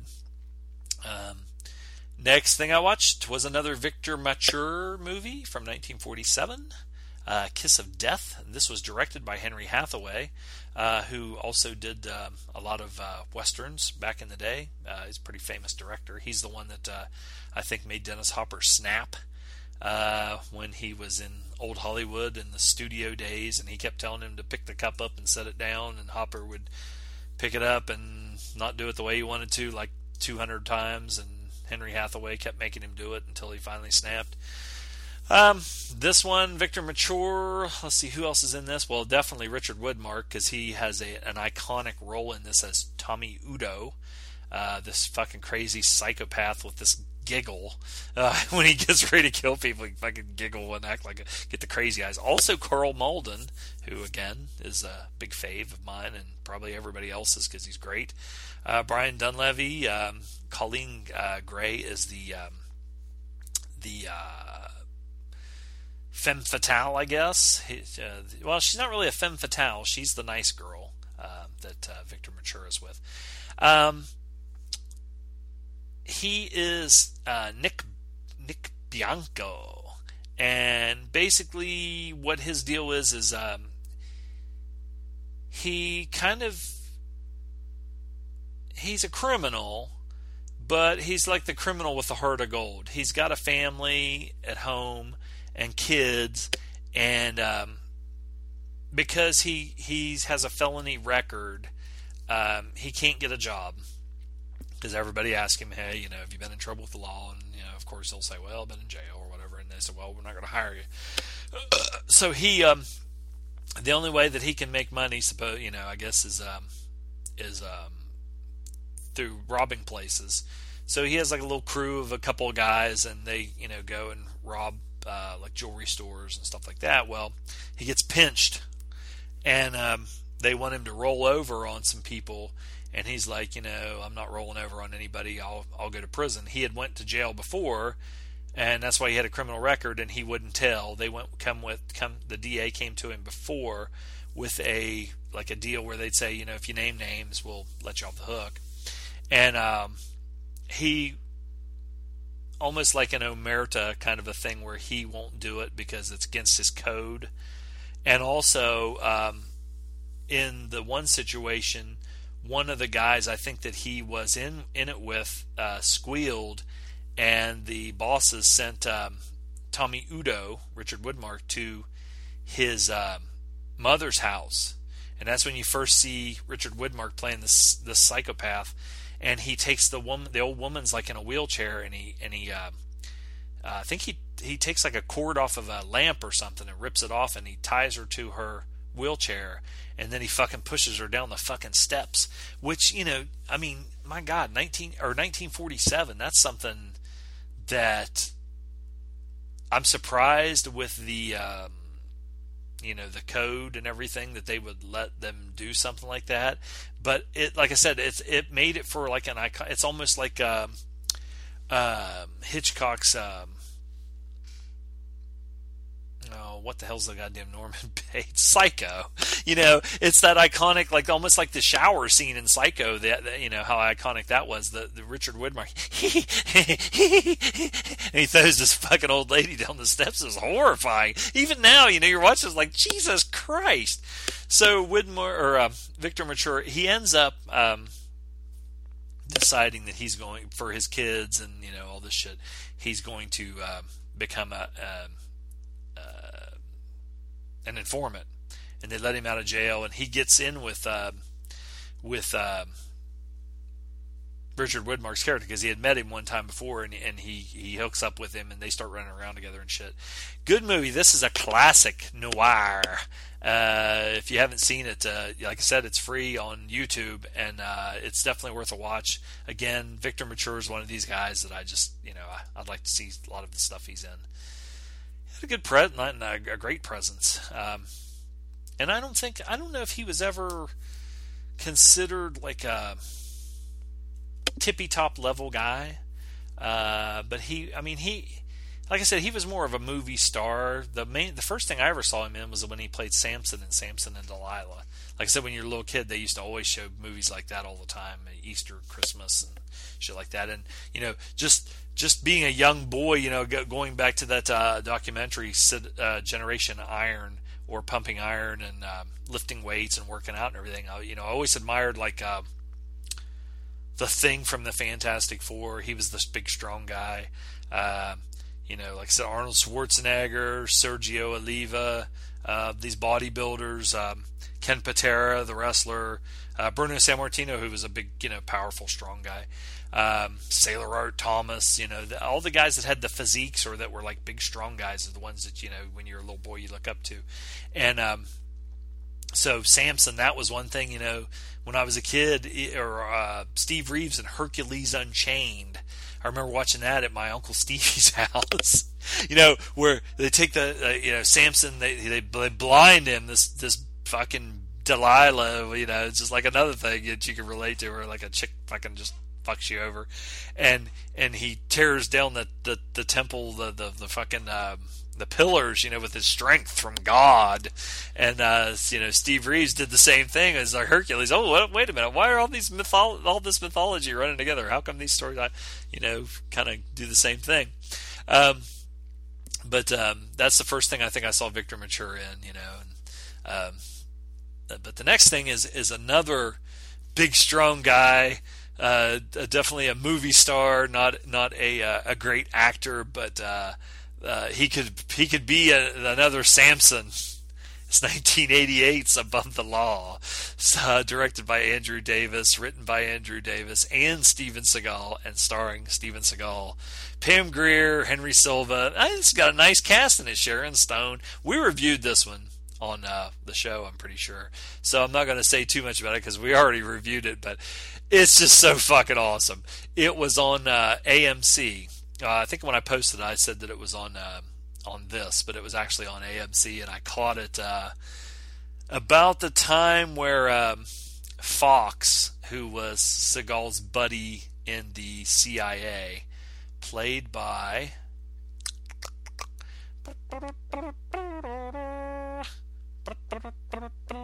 Of course, I can't. Oh, uh, uh, Chelcie Ross. Um, I I just turned it on right at the part where he had the gun on Seagal, and then Silva shows up with uh, his goons plus the fucking douchey uh, bartender guy, CIA bartender Ronnie Barron, and you uh, got to see Silva fucking get tortured, and Silva's or I mean Seagal get tortured, and Silva fucking doing his thing while he's taunting him while he's tied to the chair. It was so fucking awesome. I mean that fucking movie, it's a classic. I don't give a shit. That movie's fucking awesome. Yee! Seagal. He's so funny. Um, somebody posted some pretty decent pictures of Pam Grier this week, by the way, uh, which looked really hot. God, she was definitely a looker. God damn. Okay, another brand new movie that I watched that I put off for quite a while. It was on Netflix, and uh, like I said, it was kind of snowed in, so I thought I'd give it a whirl. Was 2014's The Interview, uh, starring James Franco and Seth Rogen. Um, I don't know. I just didn't. It, it got so much hype over the North Korean thing. First of all, I thought that probably a lot of that was uh, self-made uh, hype to where they could get uh, a lot of exposure, which they did. They got a ton of exposure for this fucking movie. And then, you know, I think it might have been in theaters, but I, they released it to Netflix like when all that shit was going on for free. So I don't know. Okay, I started watching it, and I'm not the biggest fan of Seth Rogen. I can take him in kind of small doses. Uh, James Franco, I like um, how he approaches filmmaking, and he does interesting stuff, and he's uh, not um, he's he's challenging. He challenges himself, and and uh, some of his comedy, like I'm not into as much like a lot of the stoner stuff that they do. Um, there's stuff in it that's funny, but it just doesn't. You know, it's kind of like, eh, I don't know. It just doesn't work for me. This, it's it's so over the top with the silliness. Like it's almost like when they would say in a tag team match, like uh, remember Bill Watts saying about Brody and Hansen uh, before he uh, they became like big and famous in Japan when they were first starting out and they were young, uh, young he had them in Mid South, the the place that he promoted, and he said uh, he broke them up because when they were teaming, they weren't entertaining the fans; they were entertaining each other. And it kind of like is the way that the NWO got in wrestling, where they were going out there doing these promos and they weren't really they were like just trying to crack the boys up in the back and tell and like make jokes and inside or stuff like that. And this is the way I feel like these movies are. Like it's too much uh, them just kind of cracking each other up and you know wink wink. Not even as much wink wink stuff as they're just doing outrageous stuff and I don't know. And that's the way this started out when I started watching. I was like, oh my god, this is bad. Franco was really bad. He was trying to be so over the top that it was just like it wasn't even funny. Now, I watched the whole thing, and once it got rolling, uh, there was some stuff, especially at the end, that was really uber super violent and graphic uh, gore and shit like that. That was actually funny and I like that, and I like some of the stuff with uh, like Katy Perry and stuff. Also, some of the stuff like when they had Eminem, Marshall Mathers, and Joseph Gordon-Levitt, they threw in these little cameos which just did not work at all, and they sucked. So I can't really recommend this one. it's it's worth. I guess it's worth a watch. It's got some funny moments. It just did not work for me at all. Buh. Okay, and I think that's all I had on the what have you been watching. Now I'm going to go over to the two feature films of the week. Okay, and the first one is a big time classic uh, from 1959. I actually bought a four movie John Wayne DVD set. Uh, they sell these at Walmart, and uh, I bought it on Amazon. Uh, somebody had a used one on there really cheap, and I th- and I like these because, like I said, you know, for a cheap price, you're getting four DVDs. A lot of them have, if they're if they're these classic movies, they'll have extras. Uh, they've been like remastered and everything. They look really good, and um, they're the kind of movies, you know, uh, you know, a classic. Whether it's like uh, Paul Newman in the in um, Cool Hand Luke or The Hustler or Butch Cassidy and Sundance Kid, The Sting, stuff like that. Steve McQueen, different guys like that where they'll have these iconic roles, and I just like having the movies um, because they're ones that I can watch over and over and over. And like I said, uh, I think I may have said last week I bought a uh, a uh, must be getting ready to go back to sleep. Uh, a, a, new portable DVD player I got the one with the biggest screen that I could find, which was 30, 13 and a half inches Sylvania.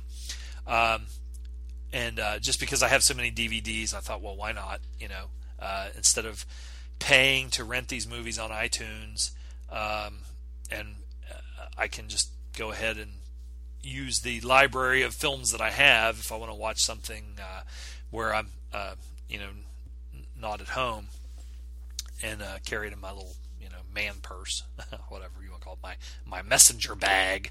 I went from the uh, I had a backpack for a long time, still have it, but it started kind of falling apart. And I was at Target and uh, they had these um, like it's almost looks like a World War II.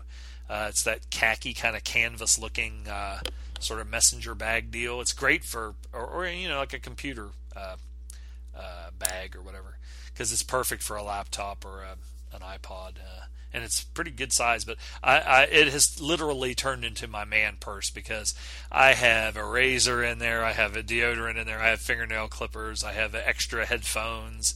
Um, I'm trying to think what else. I mean, just about. It. I'll always like I'll have a couple of cans of fucking uh, smoked kipper, smoked herring in there, or uh, some can of a pineapple, my iPad, all this stuff. So I, I was telling uh, one of my friends at work, uh, one of uh, my friend Gina, I said, you know, Jesus Christ, now I know why women carry purses all the time. I said, it fucking is awesome. and then some of my friends will be like, oh, it's your man purse, and they're carrying a fucking backpack that they carry with with just the one strap over their shoulder. I'm like, that's the same thing as you have over your shoulder, but yours is a is a quote unquote backpack. So anyway, who gives a shit? Uh, but this is uh, 1959's Rio Bravo, directed by Howard Hawks, um, starring John Wayne, uh, Dean Martin, Ricky Nelson, Angie Dickinson, Walter Brennan, Ward Bond. It also has uh, young Claude Akins, Harry Carey Jr., who was uh, must have been friends with John Wayne and uh, Henry Hathaway, and then because he was in a lot of westerns with them. Um, this is an old classic. Now, I've said before on the show, I think that, uh, you know, when I was a little kid, John Wayne was my favorite actor. I watched all John Wayne war movies, I watched all the John Wayne westerns. Uh, I love John Wayne. I thought he was just the most awesome. I wanted to be John Wayne. I thought he was the greatest ever. Um, I still, I mean, he's another one. He's a movie star. Just had those classic good looks. I was thinking about this the other day with, uh, like Jeremy Renner playing Hawkeye in Avengers, and uh, like De Niro, Pacino, and you had a generation of actors where what was considered manly or um, classic movie star good looks, Robert Mitchum, John Wayne, um, these. Uh, you know whether it's uh, Gregory Peck or uh, even Henry or Henry Fonda and these guys, and they were all I think almost all of them were over six feet tall. Now you had guys like Alan Ladd who were like short, but th- there for a period of time, like, and I always thought you know it's funny because like John Wayne in all his movies he's like the tallest guy in the fucking movie pretty much, unless there's like a big guy that he has to fight. Uh, even like a George Kennedy or somebody like that that's physically his match, or even like Robert Mitchum. Um, he he was the tall, uh, you know, hero guy, and, uh, Rock Hudson was the same way, big, tall, strapping guy, um, and um, they got away from that. I remember reading in a book where they said in the um, in the late '60s and the early '70s they went to to short and ugly, which was uh, De Niro, Pacino. You know, James Caan was really short. Uh, Duvall and all these guys, uh, you know, they're still, you know, a lot of great actors, but they went for a more realistic look and a, and I guess maybe kind of like a more vulnerable look for a guy. Um, and I think they've kind of gotten to that point. It kind of got to an extreme where it's like, okay, God, can you put somebody in a movie that's like, uh, you know, it's almost like prejudice against tall, manly men, guys. I don't know what I'm trying to say, but um, so anyway, um, this is a classic western. Um, it kind of has the same siege like feel that you would have in like a high noon or assault on precinct 13 or uh, you know god there's so many siege movies this is uh, i don't know if i would say this is one of the originals but it's it's got to be pretty close you know it's back in the day where um, the town sheriff is um, he uh, he's the stoic uh, like i said tall guy that you you really don't want to fuck with. He's fair. He doesn't. He's not a bully or anything like that. He's like Buford Pusser. He walks tall, but everybody pretty much likes him, uh, except um, you know the, the, the guys that break the law, the ones that, or, or the um, the cowboys that come into town and get drunk and want to shoot up the town or start fights, and he'll come go in and knock shit out of them and take them to jail. But more than likely, the next day after they've sobered up, he'll you know give them their hat and their gun and say, hey, you know, okay, well, go ahead and go, whatever. Um, but uh, Claude Akins, uh, like I said, who's pretty young in this, um, he is the brother of the the like the rich guy that pretty much runs everything. I don't know if he's like a cattle baron kind of a guy or what. And he's in town and um, he starts some shit in the bar, and um, a guy comes over and is like, "Hey, man, you know, calm down." And he just pulls his gun out and shoots the guy point blank in the stomach. So he's just a, you know, he's one of these guys that he was probably drunk at the time because he was he was fucking with Dean Martin.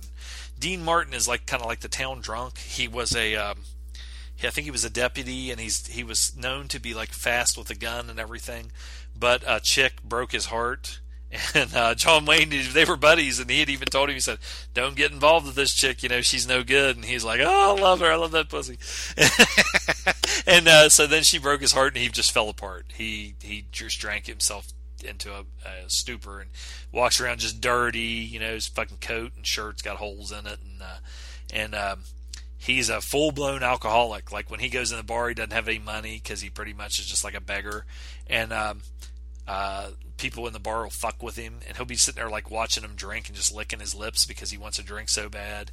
And Claude Akins just starts fucking with him and, and uh, takes a big glass of whiskey or a big. It's a shot, but he fills like all the way a big big glass and uh, just drinks it and holds it up to to Dean Martin like here, you know, like he's uh, teasing a dog. And when Dean Martin's like licking his lips and shit, he just drinks it and then he takes a uh, silver dollar out and he throws it in the spittoon full of spit juice, you know, tobacco juice and spit. Uh, like you know, okay, if you want, you know, you can have this and get a drink with it, but you got to fish it out of there. And they were laughing at him. And so John Wayne or uh, somebody says, you know, hey, that's and Claude Akins shoots the guy. Well, then John Wayne shows up, and he kind of is disgusted by by um, Dean Martin, his buddy, and um, he he basically tells him, you know, to, to to fucking clean up. He's pathetic and get the fuck out of there. Well, Dean Martin gets pissed and fucking hits him over the head. And um, but the Duke is a big dude, and you know, even though he's staggering and shit, he still fucking uh, gets to his feet and and uh, takes Claude Akins to jail. Well, then it's like almost like Tombstone with uh, Kurt Russell, where you know they got one of the they got the rich guy's brother locked up in jail, and he comes in with all his men, and he says, "I'm gonna get my brother out of jail." And they're they're they're not really like overt, like they're like uh, it's just one of those deals. Like John Wayne will still go walk his rounds and stuff like that, but uh, they they're kind of fucking with him, and he has to be real careful and uh, that he doesn't get ambushed and everything. And he's got Walter Brennan. Hey, Walter Brennan, he talks like this all the time. What are you doing over there, Chance? And he walks around with a limp, and he was kind of overbearing. He's he's an old school uh, Western guy. You know, you've seen him if you watch westerns, you've seen him in a million things. And if even if it wasn't him, it was somebody playing the Walter Brennan part. You know, well, Pappy, you know, I come over here and you don't have any teeth, and you know, but he's like uh, Dean Martin's kind of like old sidekick. And so he has him wait in the jail with his uh, shotgun, and he says, if anybody comes in here, just blow the shit out of Claude Akins. and he's like, I will. I'll fucking shoot him. I don't give a shit. I'm crazy. And so then um, Chance, I think his name was, what, yeah, uh, no, yeah, John T. Chance. Because uh, when I said Chance, I I thought well, his I don't think his first name was Chance, like uh, Chance Boudreaux, in uh, Hard Target, uh, Jean Claude Van Damme. Uh, John Wayne is John T. Chance, but everybody just calls him Chance. Uh, well, I think Angie Dickinson calls him John T. all the time because he wants to get her and she wants him. Um, but he's like walking his rounds and everything, and then this young chick comes into town, and it's Angie Dickinson, and she looks like she's about 20 years old. She's fucking hotter shit, just so pretty. And you know, she doesn't have blonde hair in this one; she's got dark hair, but she is just stunningly good looking. And she's she plays the role of um, if you watch Gunfight at OK Corral uh, with. Uh, uh, Lancaster and Kirk Douglas. She's the chick that comes into town. It's almost like the same kind of the same story. She comes into town and uh, and she's a a, female, a woman gambler, and um, Wayne has uh, some uh, wanted posters.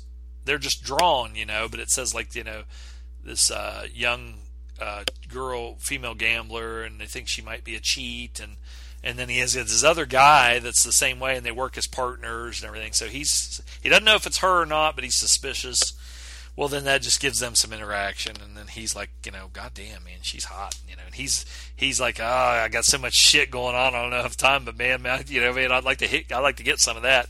And she's like oh you know he's so big and tall and strong and you know and he's just like the all all american guy. And he's he doesn't take any shit you know and um heroic you know and uh she's she's she's got her sights fucking set on him. And he's kind of i mean he's he wants if if it would be like a, a boring day, like if there was nothing going on, he'd have been like, God damn, you know, woo-hoo. he probably would have been kind of shy and backwards about it a little bit, but he would have been tapping that.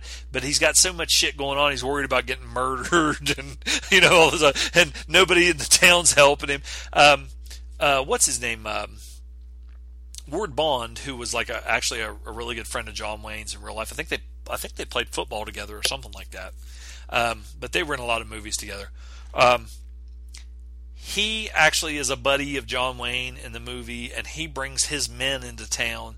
They're um, they ha- they they have like a, wa- a they're transporting this wagons full of something. I can't remember what it was. Man, if it's dynamite or what the fuck it was. And um, he brings his men into town, and John Wayne's like, "Man, there's some shit going on, and you know, you, you don't. I don't want you guys to get involved because um, he's like, I can handle it, and he doesn't want to see anybody else get hurt." Uh, and Ward Bond's like, well, you know, you're, you're, you know, well, you're my buddy, and he goes, well, I'll respect your wishes and everything, but uh, he's got a young guy with him that is Ricky Nelson, the, the actual son of uh, Ozzie and Harriet. He was on that show, and he was a musician. He had, you know, pretty big hits like Garden Party, and uh, I can't remember some of the other ones off the top of my head, but he had a, a good amount of hits back in the day. Um, and um, he plays Colorado, and he's like a he's a young uh, young guy who's like quick with a gun, and he's the son of somebody that John Wayne and Ward Bond knew, but I guess I think his dad got killed or something, and so John Wayne's kind of getting a feel for him, see if he's a dick or if he's a little smartass and everything, and Ricky Nelson kind of he's pretty much out for himself, but he's not a dick, and John Wayne kind of respects that. Uh, and he subtly here and there through the rest of the movie even though he says he doesn't want to get involved uh, after something happens he starts kind of helping john wayne a little bit here and there and dino dean martin um, he it, it, ends up being Walter Brennan's in the jail, and he's always over in the jail. You bring me some some whiskey, and eh, you know, and I'll put my shotgun at Claude Akins and taunt him and shit. And, and he's always fucking. They're always fucking with him. He's like almost like comedy relief. Uh, John Wayne's always mouthing off to him and talking about his teeth and shit. And, uh, uh, Dean Martin decides he's going to go on the on the on the wagon and not drink, which is funny because he's a he's a he's a total alcoholic. Like he'll get the DTS and shit if he dries out, but they just act like it's no big deal, like to drink beer. And when you're an alcoholic, you can't drink anything. I mean, it's not it's not like well, they they talk about beer like it's root beer. You know, well, you know, no, I can't I can't have that whiskey. No, no, I can't. I just can't. His hands are shaking. Well, here, have a beer.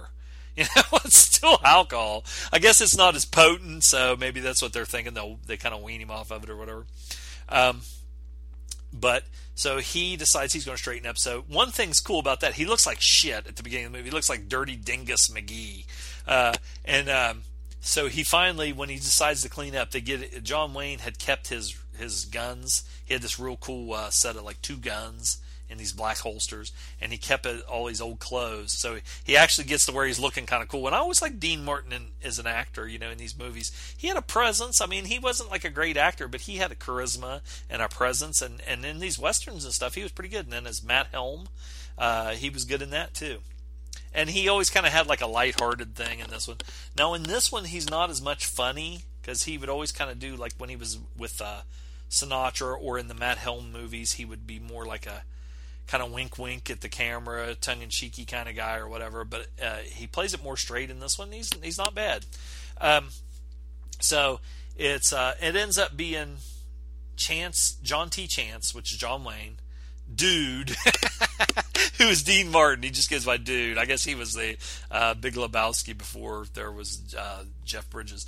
Uh, Colorado, Ricky Nelson, and uh, Walter Brennan, and they're, and they're like uh, hanging out at the jail, and then they'll go do their rounds where the like John Wayne will walk up one side of the street and Dean Martin will walk up the other side. And if anybody tries to ambush him, they'll be like, "Hey, watch out!" Pew, you know, shoot the guy. Um, now, uh, Angie Dickinson hangs out at the hotel, and when John Wayne wants to get some sleep, he goes over there. And at first, he says, "You know, just going to get some sleep," you know. So he'll go in the room, and she'll sit outside the door to make sure nobody tries to get get to him. And then ends up he ends up, uh, I think, fucking her.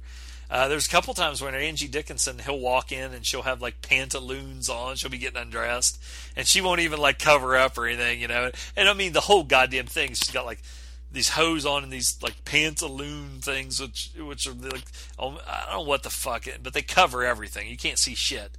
But she still manages to make it look good. Now there's one part in it where he walks in on her and she's going to go down and do a show. She decides she's not going to be a gambler anymore and she's going to go down and be like an entertainer and part owner of this bar, like the whore with the heart of gold, I guess, and she's got like a lid tart on with this hose, and he walks in, and I mean, she looks fucking hot, and um, but then he decides that he wants her to be his woman, so he doesn't want her to. He only wants her to dress hoey for him, and she pretty much is just saying, you know, I'm only dressing like this for you anyway, so whatever. Um, but it's a it's a for the time. Uh, it's a great iconic western. Everybody, I mean, John Wayne looks great. His hat is cool. Uh, he doesn't really use his pistol. He uses like a, uh, one of those lever action 3030s that has the big Wrangler lever on it. It's like a big round lever that you can kind of whirl uh, when you shoot. He used that one in a lot of movies in um, uh, Stagecoach and uh, Rooster Co- or uh, not Rooster Cogburn. Well, probably Rooster Cogburn too, which was the sequel to True Grit, but he used it in True Grit. A lot of different movies like that. Um, Ricky Nelson was good in it. I mean, there's time you can tell he's not an. Well, I mean, he. Well, I shouldn't say he's not an actor because he he was on that TV show uh, Ozzie and Harriet fucking forever when he was a little kid. So he grew up in acting, but he's not a great actor. But there's times where he's trying to be cool and he's got this thing. It's like, you know, when Steve McQueen would fiddle with his hat or just do little subtle things. Ricky Nelson, when he's talking, he's always rubbing his the side of his nose or whatever. And I don't know. It, it's not. He's trying to be cool and trying to be, you know, I don't know, but it just kind of comes off like he's he's trying to be a good actor uh, but it wasn't bad. Um, there is uh, Pedro Gonzalez Gonzalez is the name of this one character played by Carlos Robante, uh, and he's pretty uh, uh, a pretty obnoxious stereotype of uh, Hispanic. So that's kind of I don't know. He he is the guy that owns the the bar. Um, I guess it's just the sign of the times. I, I can't hold it too much against him because I mean that's probably the way they said play this part. You know, he's probably gagging his guts out. but he's kind of like a comedy relief guy too. But um, now this one, they remade it. John Wayne actually remade it. Uh, a movie called El Dorado, which was almost the exact same storyline, but it was years later. And you had of course, John Wayne played John Wayne. he plays pretty much every movie. Um, instead of Dean Martin, you had Robert Mitchum, who was his the the drunk ex friend sheriff. Uh, he pl- actually plays the sheriff in this in El Dorado. John Wayne isn't a sheriff; he's just his like buddy.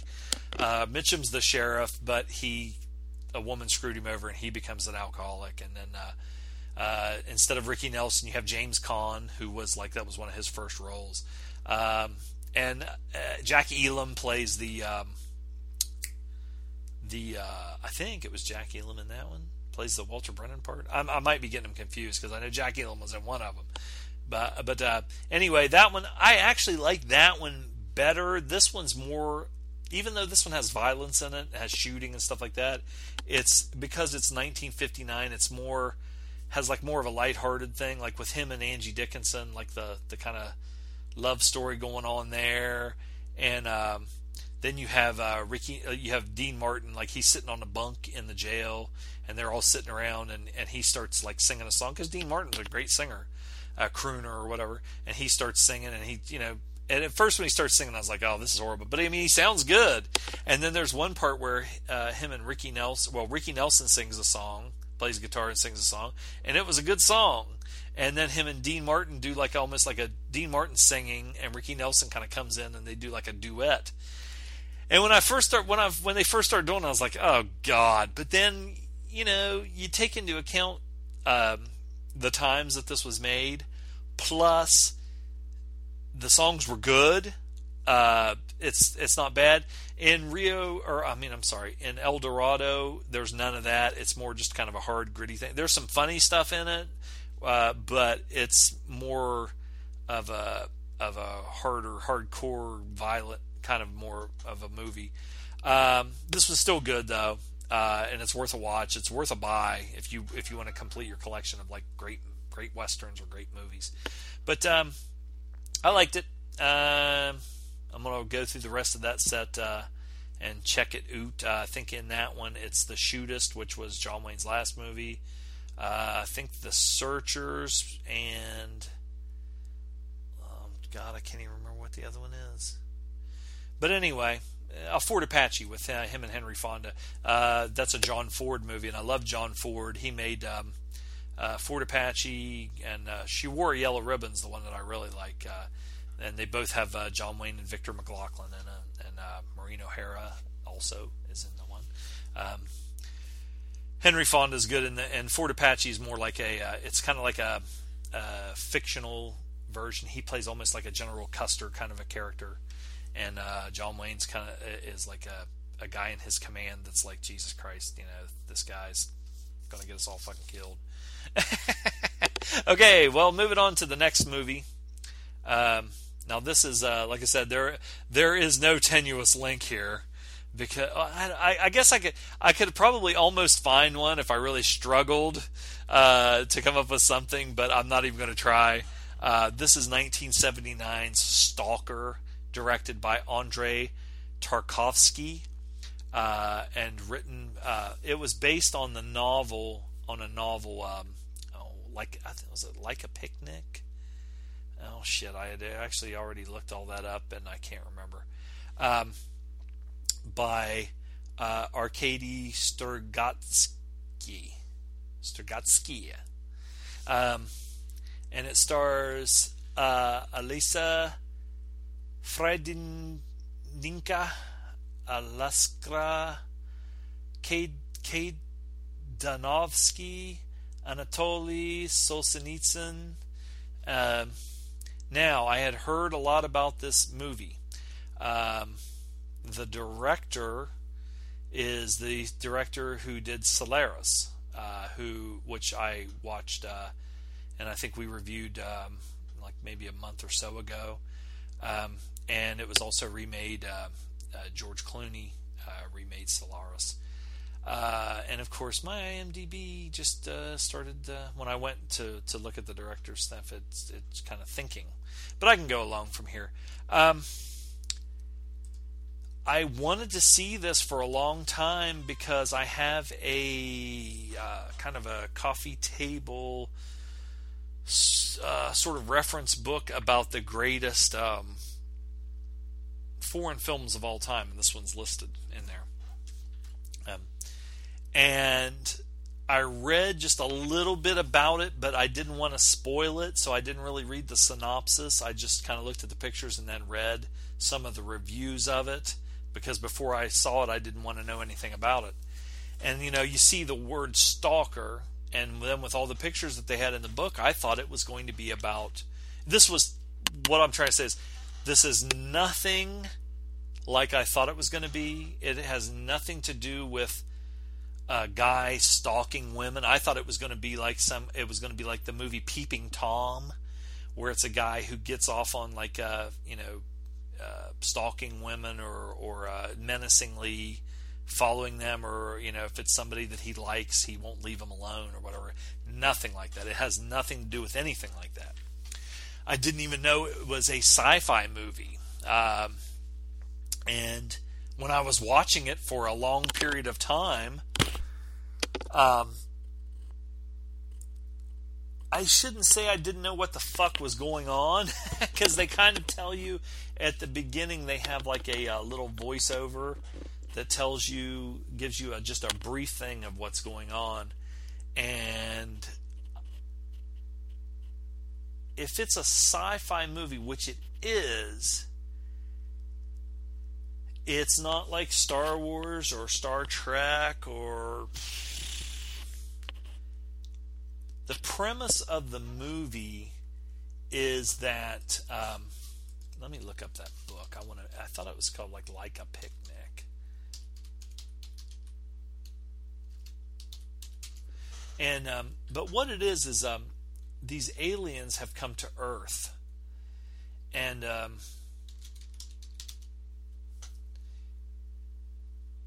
what happens is uh, the, the perspective. Uh, okay, while I was watching this movie, um, is one it's one that I thought, okay, I actually kind of need to go to Wikipedia or whatever and just get an idea of what the fuck's going on here. Now, now that I know, I, I and I did not look up the movie, I looked up the book. Roadside Picnic is what the book by uh, uh, Boris and Arkady Strugatsky. Um, they said it's based on that book, but it doesn't follow the book. There are now um, the director of this movie, Tarkovsky, I believe said, or somebody said that the only two things that are the same as the book is that there's a place in the book and in the movie called the Zone and some of the names that they use, the name Stalker. Um, I can't remember who it was, if it was Tarkovsky or if it was just somebody reviewing it or if it was the guy that wrote the book. They said the only two things that they have in common is is the place called the zone and you, the use of the word stalker, which is to me is not really true because I mean they do follow the gist of the book. Uh, there's stuff that goes on in the book and names. Uh, like they actually name the character in the movie. You have like um, the professor. They they just have th- they have like three guys, and they go by the name. The one guy is uh, Stalker. Uh, the other guy is Professor, and I can't remember what the other fucking guy's name is. But uh, Stalker, Professor, and Writer. And um, the gist of it is um, like I said, the the roadside picnic is the concept of it is um, when you go, say, you go on a picnic and you take your friends, and there's like five or six of you or whatever, and you're driving down the road and you see a spot in a field, uh, or you go, you know, even like a, a state park or something like that, and you pull off the road in your car and you drive to like say you drive off the road down into like some field or whatever i think this is a good place to have a picnic. Drive your car over to the spot you all get out of your car and you lay a blanket down you bring out all the food you, you lay it all out and everything. Uh, you might be smoking some cigarettes or hash or whatever i don't know. You put up a volleyball net maybe and you're playing volleyball and uh, or uh, you go for a walk uh, you're eating you're doing all this stuff and all the animals in the whether it's the bugs, the birds, uh, any animals like squirrels or chipmunks, mice, rats, uh, you know, anything, anything, raccoons, squirrels, whatever. Um, that's their natural habitat, and they live there, and everything is normal and everything's calm. And then all of a sudden, you descend there. They're scared to death. They don't know what the fuck you are. You show up in this big fucking uh, 5,000 pound vehicle. You all get out and you're tromping around. You're making noise. You're doing all this. You got food. Uh, you, you, you're leaving remnants of your being there no matter what. Uh, even if you clean up, you've, you've stepped on the grass. You've made noise. You've disturbed things and when you leave, everything that's there, uh, like all the animals hide and they're watching you and they're like, what the fuck? What is this? You know, you've descended there. And then when you leave and everything goes back to normal, it's not completely normal because everything that, like, you might have left a cigarette butt there, you might have left a pop bottle there, you might have, like I said, stepped on the grass or broke a, a limb, or you're just your scent, a human being scent uh, the noise you made, whatever. It's still there.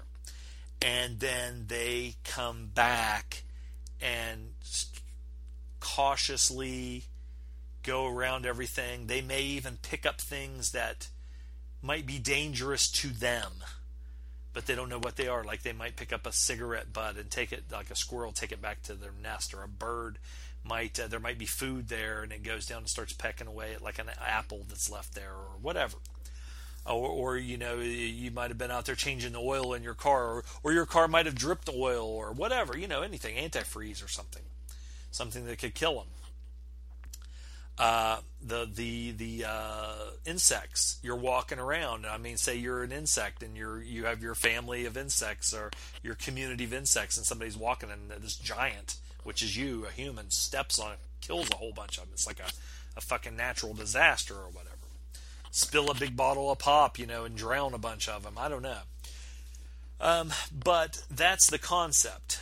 And the concept is that we are the animals and these aliens come to Earth and there's different sites. There's, I think in the book, there was like five or six different sites that they call the humans end up calling zones, the zones, or the zone. In this one, in the particular story, there's the one zone where they live, and the aliens leave, and um, they leave certain remnants of them being there. Now, I'm not sure about the book, but in the movie, you never see the aliens. You never see a spaceship. You never see anything like that what you're seeing is the aftermath and them living, the humans living in a world where these aliens have come. It's almost like a rest stop. Like they may have been going to another universe or going to another place and they just stopped on Earth.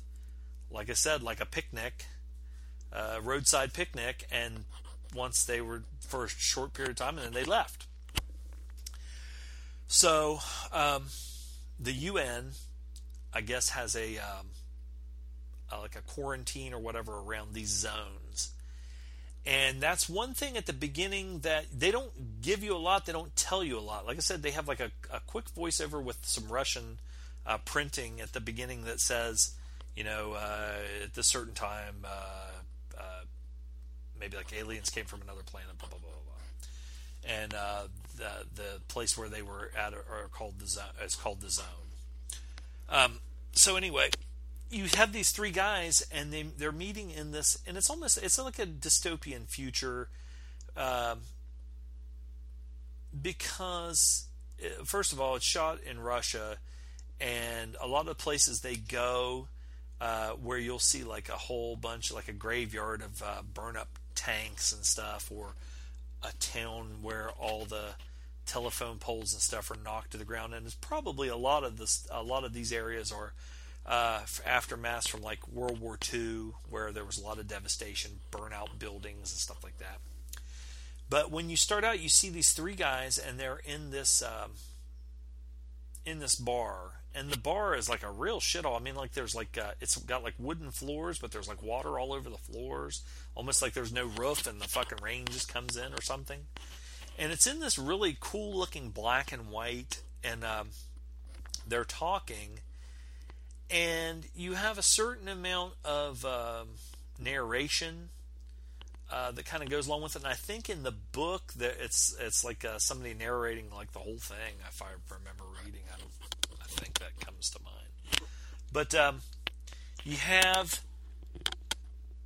the story is you have uh, Stalker, uh, Professor, and Writer, and a Stalker is okay. Like I said, the UN has all these areas quarantined off, and uh, in this area there's one zone. Say so. Say there's a zone in Russia, there's a zone in Great Britain, a zone in the United States a zone in um, South America and one in Africa. Say there's like five or six of them. Well, we're just dealing with this um, this zone in Russia, and you have what's called stalkers.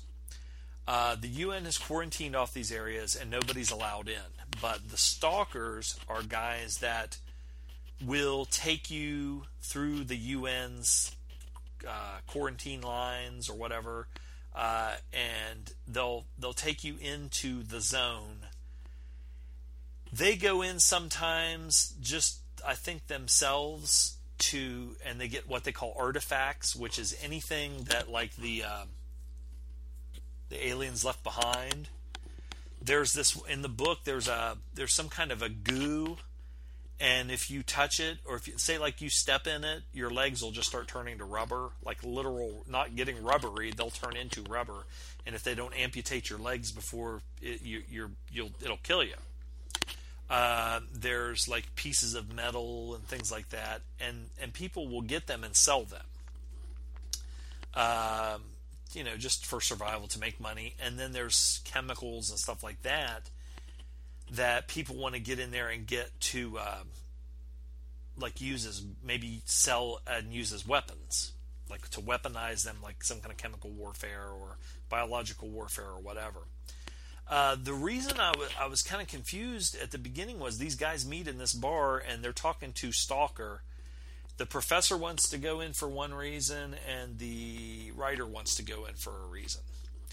And Stalker, you know, they're like, okay, well, you know, he knows the way and he'll take us in. He'll get us there. He'll t- he's done it time and time again.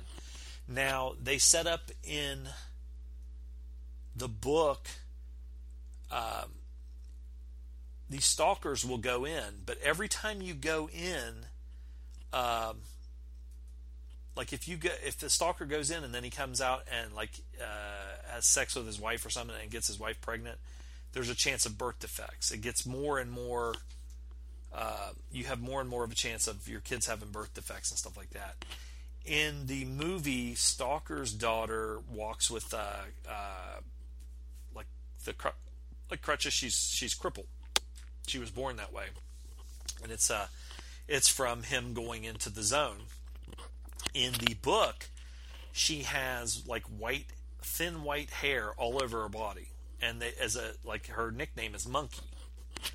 Um, now they call her Monkey in the movie too, uh, but like I said, she's just crippled, and he's taking them into the zone. Well, you see them going into these places and it's just basic and like i said i read you know this is a science fiction movie and i'm like okay what are we going to see aliens? Are we going to see a spaceship? What's going on here and you never see any of that. It's basically a lot of of guys walking through the woods walking through uh, streams and laying down in the wet grass and laying down in a fucking stream or um, and they get to a certain point where there's like a kind of like a I guess it's like the UN area that's quarantined off. And these guys aren't like walking around with like uh, the blue helmets and uniforms on, so I didn't know who the fuck they were. And all I knew was they were trying to get by him and trying to sneak by him, and if they saw him, they'd start shooting at you know the the guys guarding the place would start shooting at him. But I didn't know who the fuck they were, so I had to go and kind of read, and I was like, okay, well, those are supposedly UN troops that are are quarantining the zone. Now, while they're walking, they're talking and you know about, and it's just like the, like a lot of introspection and stuff. Uh, there's supposedly a place in the zone that if you go there, your your wildest dreams will come true. Whatever your wildest dreams are, it will make them happen. And so, um, there was a guy Porcupine, and Stalker talks about this porcupine and he had went in and it was hard for me to follow. And like i said i'm glad that i went and, and I, I probably will go back and watch it again because after watching it like in the middle of watching it i had to go to wikipedia and kind of read about the book and and uh, like just the gist of what it was about. And and to to kind of try and give me some crumbs because it's a lot of uh, to me almost a lot of spiritual and psychological stuff. They're just walking and talking, and um, without kind of having a good idea of what was going on, it was hard for me to follow and to follow what they were talking about. Um, I watched it on the disc that I got. It's a two disc set, and there's a lot of extras. I didn't watch any of the extras, but they also have um, uh, subtitles and dub dubbing. Well, I was watching it and I kind of to understand it more. I thought I didn't put the subtitles up and I watched it with the English dub. And the bad part about that was they only had one guy dubbing it, one voice for all the characters except for Stalker's wife. So it was hard to follow at times who was saying what because they might just be laying there and they're not speaking, it's just a voiceover. And I'm like, okay, and there's three of them laying there, and it's like, okay, is this Stalker talking? Is this professor talking or is this writer talking and then when they're when all three of them are talking it's the same guy talking and so it's okay who's saying what? So if i do watch it again too i think i'm just going to watch it with the russian voices and the subtitles. Uh, that that might help also. Um, there's a lot of stalker has it has second thoughts about doing this. I think he has second thoughts about going to the zone anymore. Um, because it affects him every time. It affects his like his daughter and shit like that. I think he feels a certain amount of guilt. Um, he has talked to other people that have went in. He's taken other people in, plus like Porcupine uh, and some of the stuff he said. Um, his idea to these guys are that um, the room in the zone where everything's supposed to make your dreams come true. Um, there's like a almost like a catch 22 because you might go in there and say okay i my my um, mother was killed in a car wreck or something and i want to bring her back to life I want to go in. I want to go into the room that makes all your dreams, your your your wildest dream come true. I want to go in there and to bring my mother back to life. That's what I want. But when you go in there, this thing, whatever it is that makes this happen, you may be telling yourself that I just want to spend more time with my mother. It was unfair she got killed in a car wreck or whatever. And I want to I want to change that. I want to bring her back to life. I want to make her healthy. Or your little daughter that got killed that, uh, that was stillborn or something. You want them to live to be alive. But then you go in there and you end up getting all the riches in the world, all the pussy in the world, a cool car because you may be emotionally telling yourself that all you want is this, but what all you really want in your base human mind is to be rich, powerful, or whatever. You know, just stupid shit that, that really doesn't mean anything. And like I said, and then also how it just affects you. It affects stalkers. Just it affects him emotionally.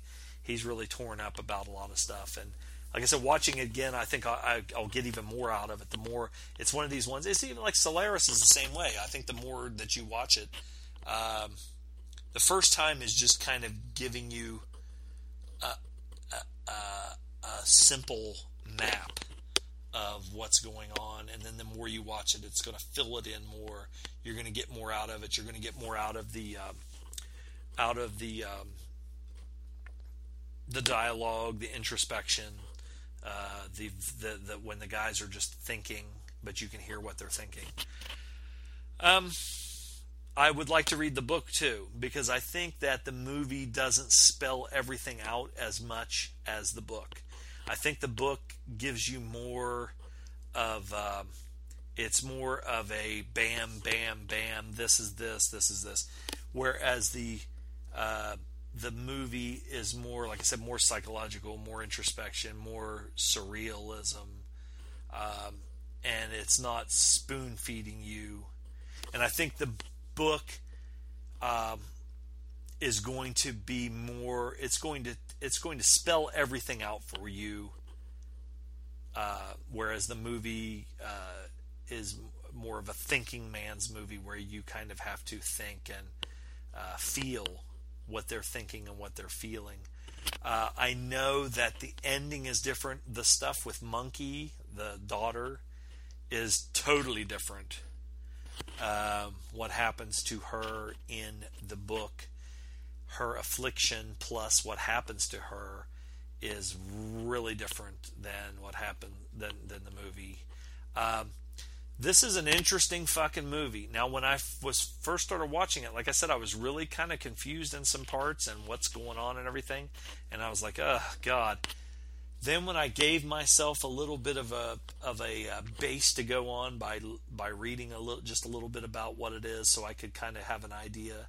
It's a foreign movie. It's a Russian movie, so um, it just helped me out, and it made it more enjoyable. Um, I will watch it again and I definitely want to watch the extras uh, to see. Uh, I don't I don't know exactly what all the extras are on it yet. If they have, I think they maybe have the director talking about it, and maybe some of the actors. I don't know, but I would like to go in and watch that, and just so I can find out some more about it. This the, the this uh, uh, Andrei Tarkovsky is an interesting cat, and he fucking is a good director.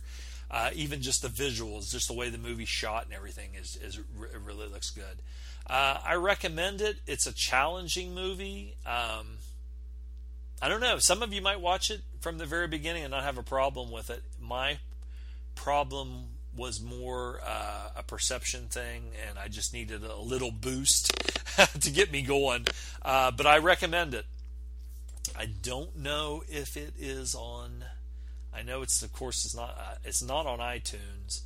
I bought it on Amazon, uh, so I don't I think they may have it on Amazon, um, like their instant, like Amazon Prime or whatever. I'm not sure, but uh, it was it's definitely worth a buy. It's it's a it's a, like I said, it was listed as one of the greatest uh, foreign films of all time. Uh, check it out. It's a totally. I guess. I guess maybe the uh, tenuous link between these movies is is that they're they're they're so totally different. But um, uh, that's just two of uh, two, you know, classics of their genre. Maybe I don't know. Um, I like these sci-fi movies. That, I like sci-fi movies like Aliens. I like uh, or Alien, uh, Aliens, Alien, Predator, uh, Star Wars, Star Trek, and movies like that that are kind of straight up action, actiony, uh, almost like a samurai or a western movie, but uh, in the future. Even movies like Blade Runner and stuff like that. But these kind of movies like this, it, it's a sci-fi movie. Um, this goes more towards a Philip K. Dick kind of a kind of a movie than it does a George Lucas or Spielberg or anything like that. Uh, check it out. I'm surprised that this is something that they haven't uh, dared to remake, and maybe they haven't. I just don't know it. But uh, you know, I'm surprised that somebody hasn't latched onto this and even just made the uh, you know roadside picnic. Uh, made that move, made the the movie, made it more of a straight up uh, narrative. Anyway, check them out.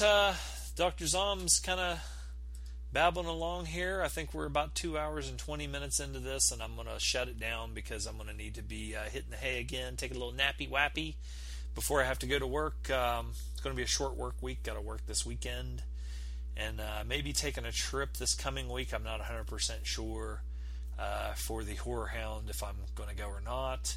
Uh, depends on who's if uh, you know. I think if the Samurai, I know Emily and uh, Fozzie are going to be there, and um, I don't know if uh, Ken's going to be there. Uh, Sammy said he might show up. So if the Sammy's going to be there for sure, I might go. I might just go to go on a fucking trip because after all this snow and everything, it'd be cool to get in the in the car and go for a drive. And even if I don't hang out as much at the um, at the thing, just going and going somewhere just to get the fuck out of here for a little bit. But uh, we're still rolling along, and I just wanted to get another episode down for you. I hope you guys enjoy it. I hope you're enjoying these solo episodes. Uh, trying to, um, you know, just keep it alive and keeping it real, Daddy O.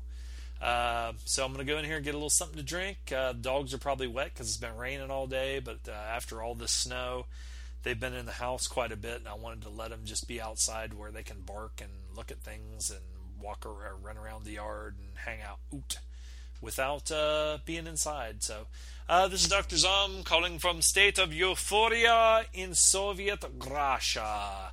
I am in the zone right now, and my wish did not come true. But, uh, you know, what are you going to do? You can't have uh, a whole bunch of whatever. I don't know. I don't even feel like being funny now. I'm just tired. So, I'm to let you guys go. Um, we'll be seeing you again next week. Uh, we'll see what's going on uh, and uh, watch some good movies. Uh, forgot about fucking feedback. I need to check the email. I'll, I'll definitely do that for next week. And uh, well, let me let me uh, pause this fucker now and see what's going on and see if there's anything in there. See if anybody left us anything. Alrighty. Okay. Um, we did get an email from Rolf Eichhorn. Um, I'll read parts of this. Uh, hi, Zom and Loaf, if you're there. He put uh, if Loaf is here. Um, he said he's got to uh, say he's happy that uh, I'm continuing the show. Um, he doesn't know if Loaf will return uh, to a life uh, of podcasting, but he hopes he does. Um, he says if this show stays a solo uh, one, I want to encourage Zom to continue. Uh, although I couldn't give a crap about some comic books you've read. I knew there would be some people about that. I try and keep those short, but you know. Um, uh, he says here in Germany, comics aren't uh, that popular, and I don't even know most of all the uh, those superheroes. Um, but he said he likes the food reviews and uh, childhood stories. he finds them interesting and entertaining. Um, uh, he's never been to, to the uh, states, but he said it's, it's, like a lesson in American culture. Oh God, don't uh, don't think that it's uh, everybody's uh, is like me. Uh, let's see. Um, he said he has some movie related questions. As the last two times that he wrote, they were more wrestling and porn related. two topics you most certainly do not care for. let's see. so Zom and Loaf if you're there. What is your opinion of modern HK cinema? I know that you have reviewed Vengeance and uh, uh, some a while ago, and I dug uh, deep in HK cinema lately. I'm watched uh, almost all of Johnny To's movies. I was wondering if you enjoy it as well. Um, or uh, if you can give any recommendations. Plus, how uh, do you like uh, the movies of Michael Mann, as he is my favorite filmmaker? I'd like to know your faves and opinions of him.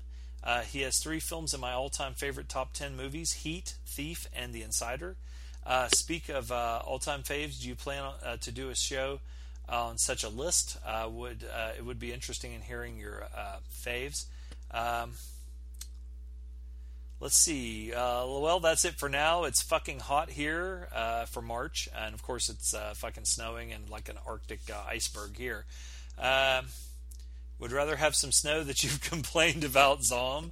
Um, let's see. So, greetings, and uh, that's from Rolf, and he gives us a burp and some fart noises and some cricket noises. Okay, now for Rolf. Um, I am not as um, educated on Hong Kong cinema as some other people. Um, I know that uh, Loaf and uh, Large William and the Samurai, and and without a doubt, especially Jake McLarge Huge of uh, Podcast Without Honor and Humanity, and now of Cult of Muscle with uh, CDR, uh, are the people that have turned me on big time to Asian cinema. Um, Got to be honest. Um, like I said, I loved all of Johnny To's stuff, um, and for recommendations on any kind of Asian cinema, um, Cult of Muscle, Jake or Jake, aka Jake McLarge Huge, is the go-to guy for me uh, on all that stuff.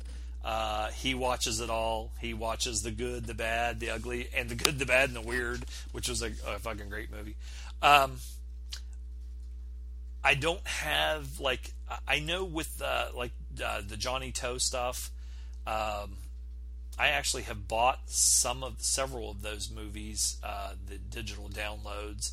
I'm trying to think of like with the Asian cinema. I'll just tell you the Asian cinema that I have in because I'm right in front of my computer and I didn't prepare very well. So I'm just bringing up, and, and, I'm going to tell you the Asian cinema that I have on my iTunes that I have bought the digital uh, copies of. Uh, one of them is Election. Um, let's see. I. Uh, well, it sure won't be that many. Uh, Mad Detective is a good one. I really like that one. Because um, anything, anything that's in here uh, if I paid for it, like if I actually I didn't rent it, I actually bought it. That means it's good. Of course, Seven Samurai, you know, it's a great movie. Um, Snowpiercer, you know, I know that's kind of a you know the director uh, is an Asian director, but I still love that movie. Um, BB Triad Election and uh, Thirteen Assassins. off the top of my head, I, I, wish I could remember some of the other ones that I've watched. But like I said, uh, if you're not, I don't know if you're familiar with or not familiar with uh, the Cult of Muscle. Um, Jake uh, Jake McLarge Huge over there is the king of Asian cinema. Any recommendations that you have, whether it's him or Large William or even Loaf, uh, who has reemerged on the uh, group uh, they're the go-to guys as far as uh, Asian cinema. I'm kind of just follow along with what if they tell me something's good, I watch it. And nine times out of ten, everything that they tell me is is uh, is something that uh, you know. After I watch it, I'm like, "Fuck, that was good." You know, I like uh, the gangster stuff and and shit like that, but. There's some Korean, you know, Japanese, Hong Kong, Korean, uh, even Chinese. You know, there's just a lot of good stuff um, out there. But I'm not no I'm nowhere near an expert, and so I will defer to them. Um, now, as far as Michael Mann, I can speak a lot more on Michael Mann. Uh, I am a big fan of Michael Mann. Um, I used to, I don't say I'd have arguments, but I would tease Large William because he did not like Michael Mann. Um, I believe, and I, you know, you can correct me on this. I think it was just more that he didn't think Michael. I think he thought Michael Mann was more of like a one-trick pony, and uh, that he wasn't as great of an auteur as some people made him out to be. Uh, I like Michael Mann. Uh, Jericho, the Jericho Mile with Peter Strauss. I love that fucking movie. I love the music in it. I love the story in it. Um, it was a made for TV movie, but I could watch it over and over and over. I, I really enjoyed that one. Um, Thief with James Caan, uh, Jim Belushi, and Willie Nelson. Um, love that fucking movie. I remember one time watching that.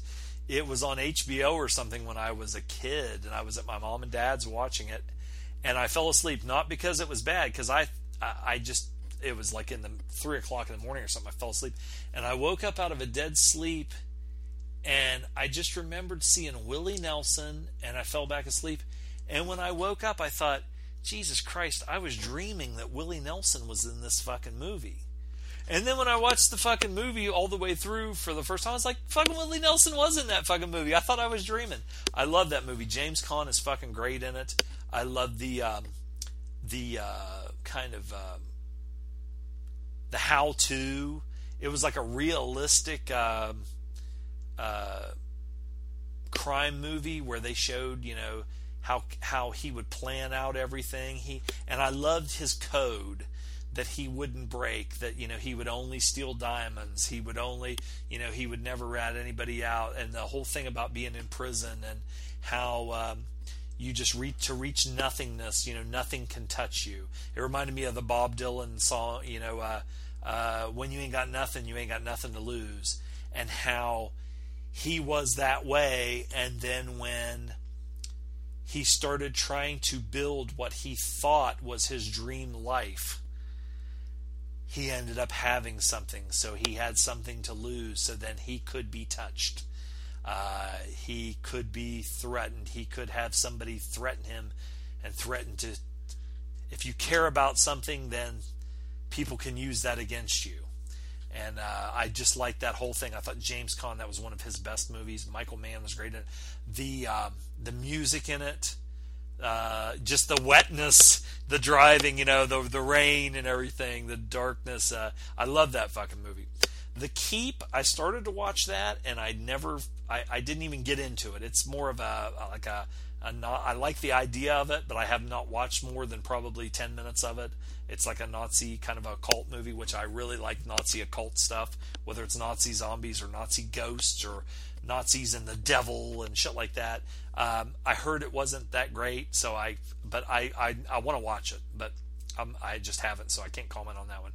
Uh, Manhunter, which was the movie that originally gave us um, Brian Cox as Hannibal Lecter and um, uh, Will Graham uh, was Jesus Christ, I can't remember his fucking name. Uh, William Peterson. Uh, I like that movie. I saw it in the theater when it first came out.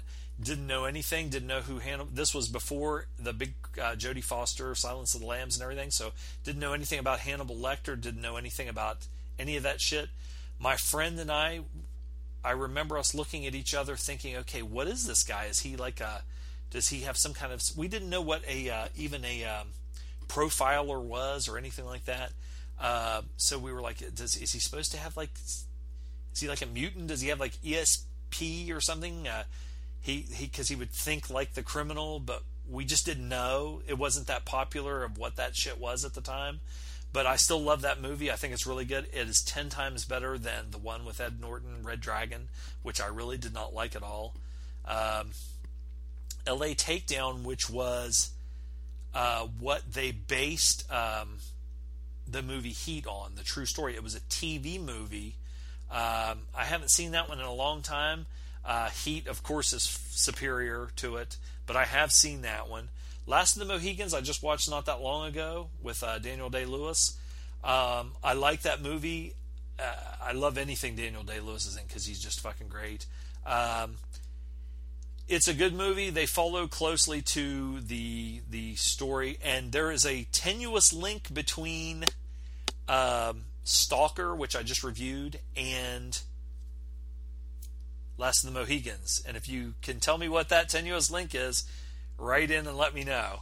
Because I, I, know what it is, but I'm just saying there's a tenuous link there. If you've seen Stalker and uh, Last of the Mohegans, you'll you'll know that there is a tenuous link there. Now, of course, Michael Mann did uh, Crime Story, uh, which had Dennis Farina, whose first part, first uh, movie role, he was an excellent ex Chicago cop, was in Thief. Um, he's one of the henchmen, uh, the, and um, at the end, he gets uh, when James Caan does his um, home invasion of the the bad guy. Uh, when he comes out, uh, Farina comes running across the lawn, and James Caan dispatches of him. And Farina, who on most of the stuff he well, I think in Crime Story he still had black hair and a black mustache, but uh, when you saw him on Law and Order and a lot of other stuff, uh, a lot of other movies, he had the you know gray hair and a gray mustache, but uh, he was pretty young in this one. Uh, in um, um, Heat, or I mean in Thief. Um, Heat, I love. I think it's a great fucking movie. It came out at the same time as Casino that Scorsese did, and I will say this: uh, I liked Heat better. I liked the crew, uh, De Niro's crew. Uh, Val fucking Kilmer was great in. Danny Trejo. Uh, you had Henry Rollins in there. You had Fichtner.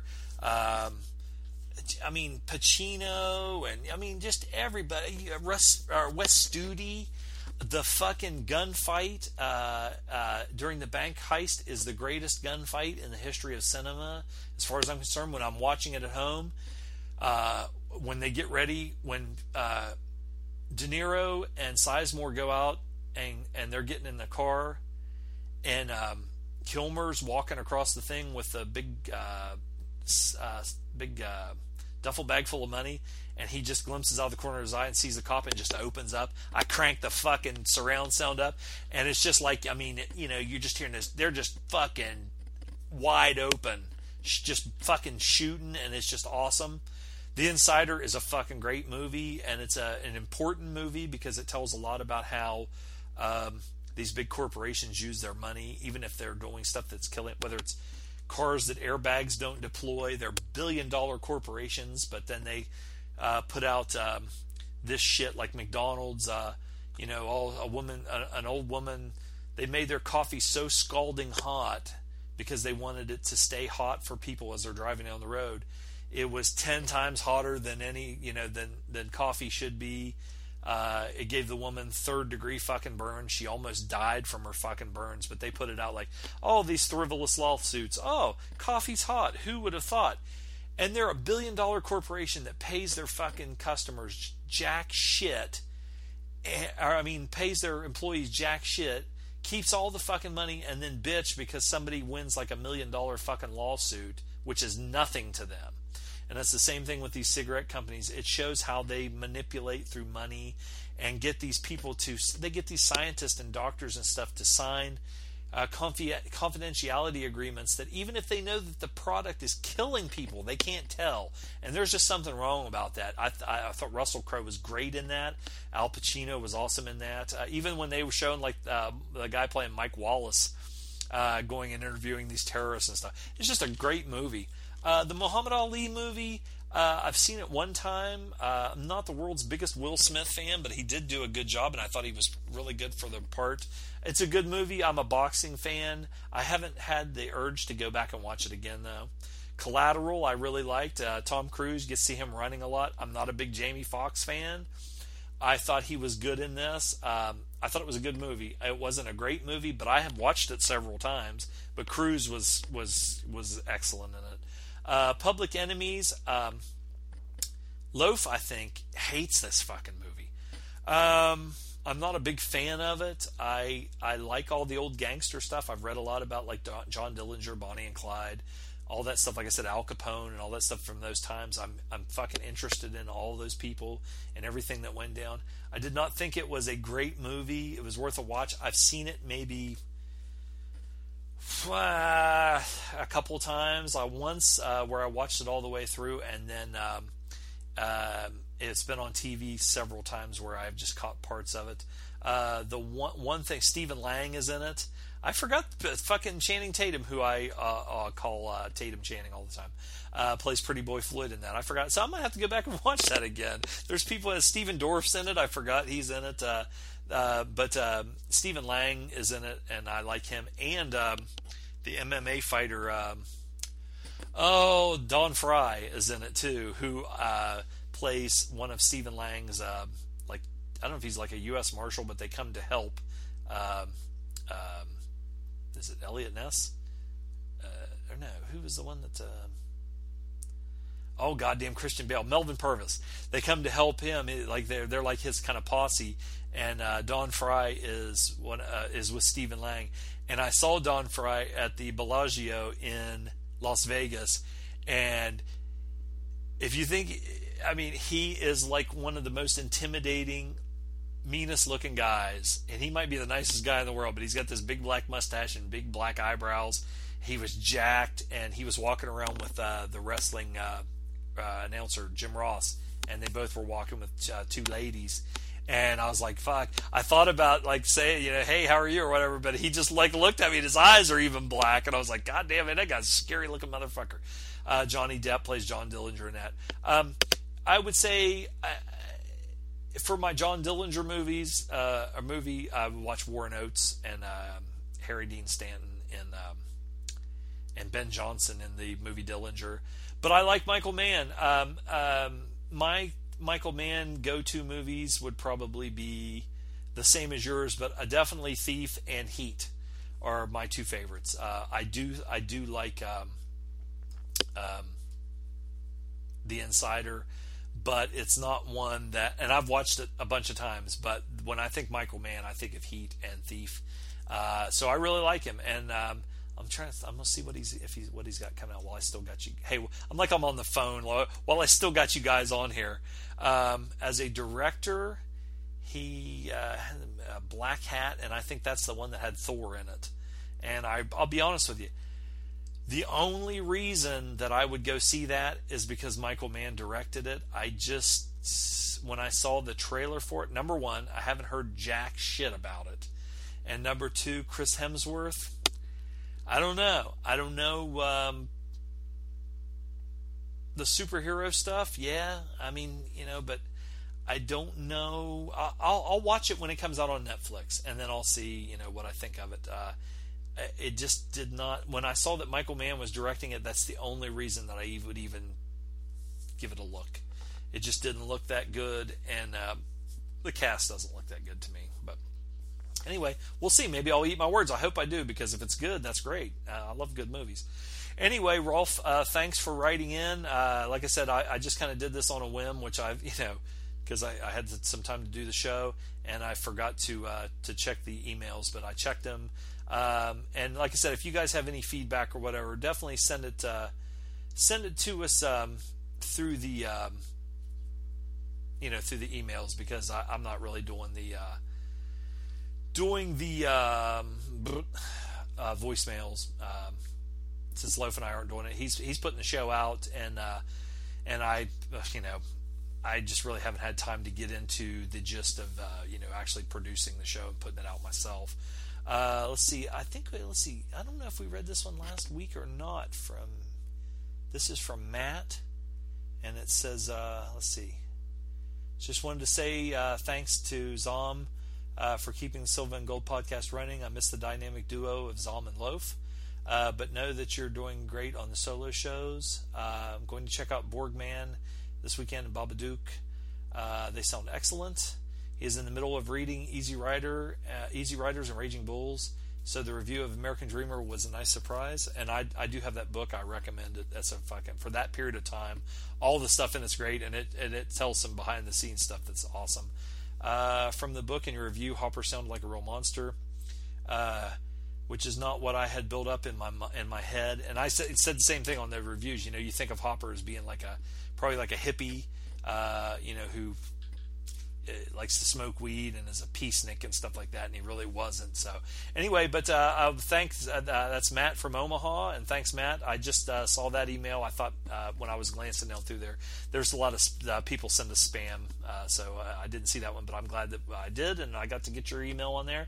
And guys, I'm to get off here, and I hope everybody's doing all right. Let us know what you think of the show, and if you have any questions or anything, definitely send them to us, and I'll be glad to uh, go over them and uh, uh, hopefully once I get in the um, get in the groove of doing this, uh, I'll make it a regular thing to read the emails before I start doing the show, so I have some some better answers for you.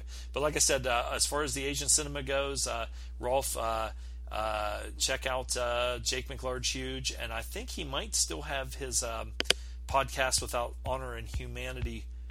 The website up, and you'll see a lot of good movies on there. The Asian cinema to, the, to check out. But uh, this is Dr. Zom. I'm going to head in here and get a little something to drink and probably uh, dry the dogs off and go to sleep. Uh, thanks for supporting the show, guys. And uh, this is Zom saying Zom. Ooh,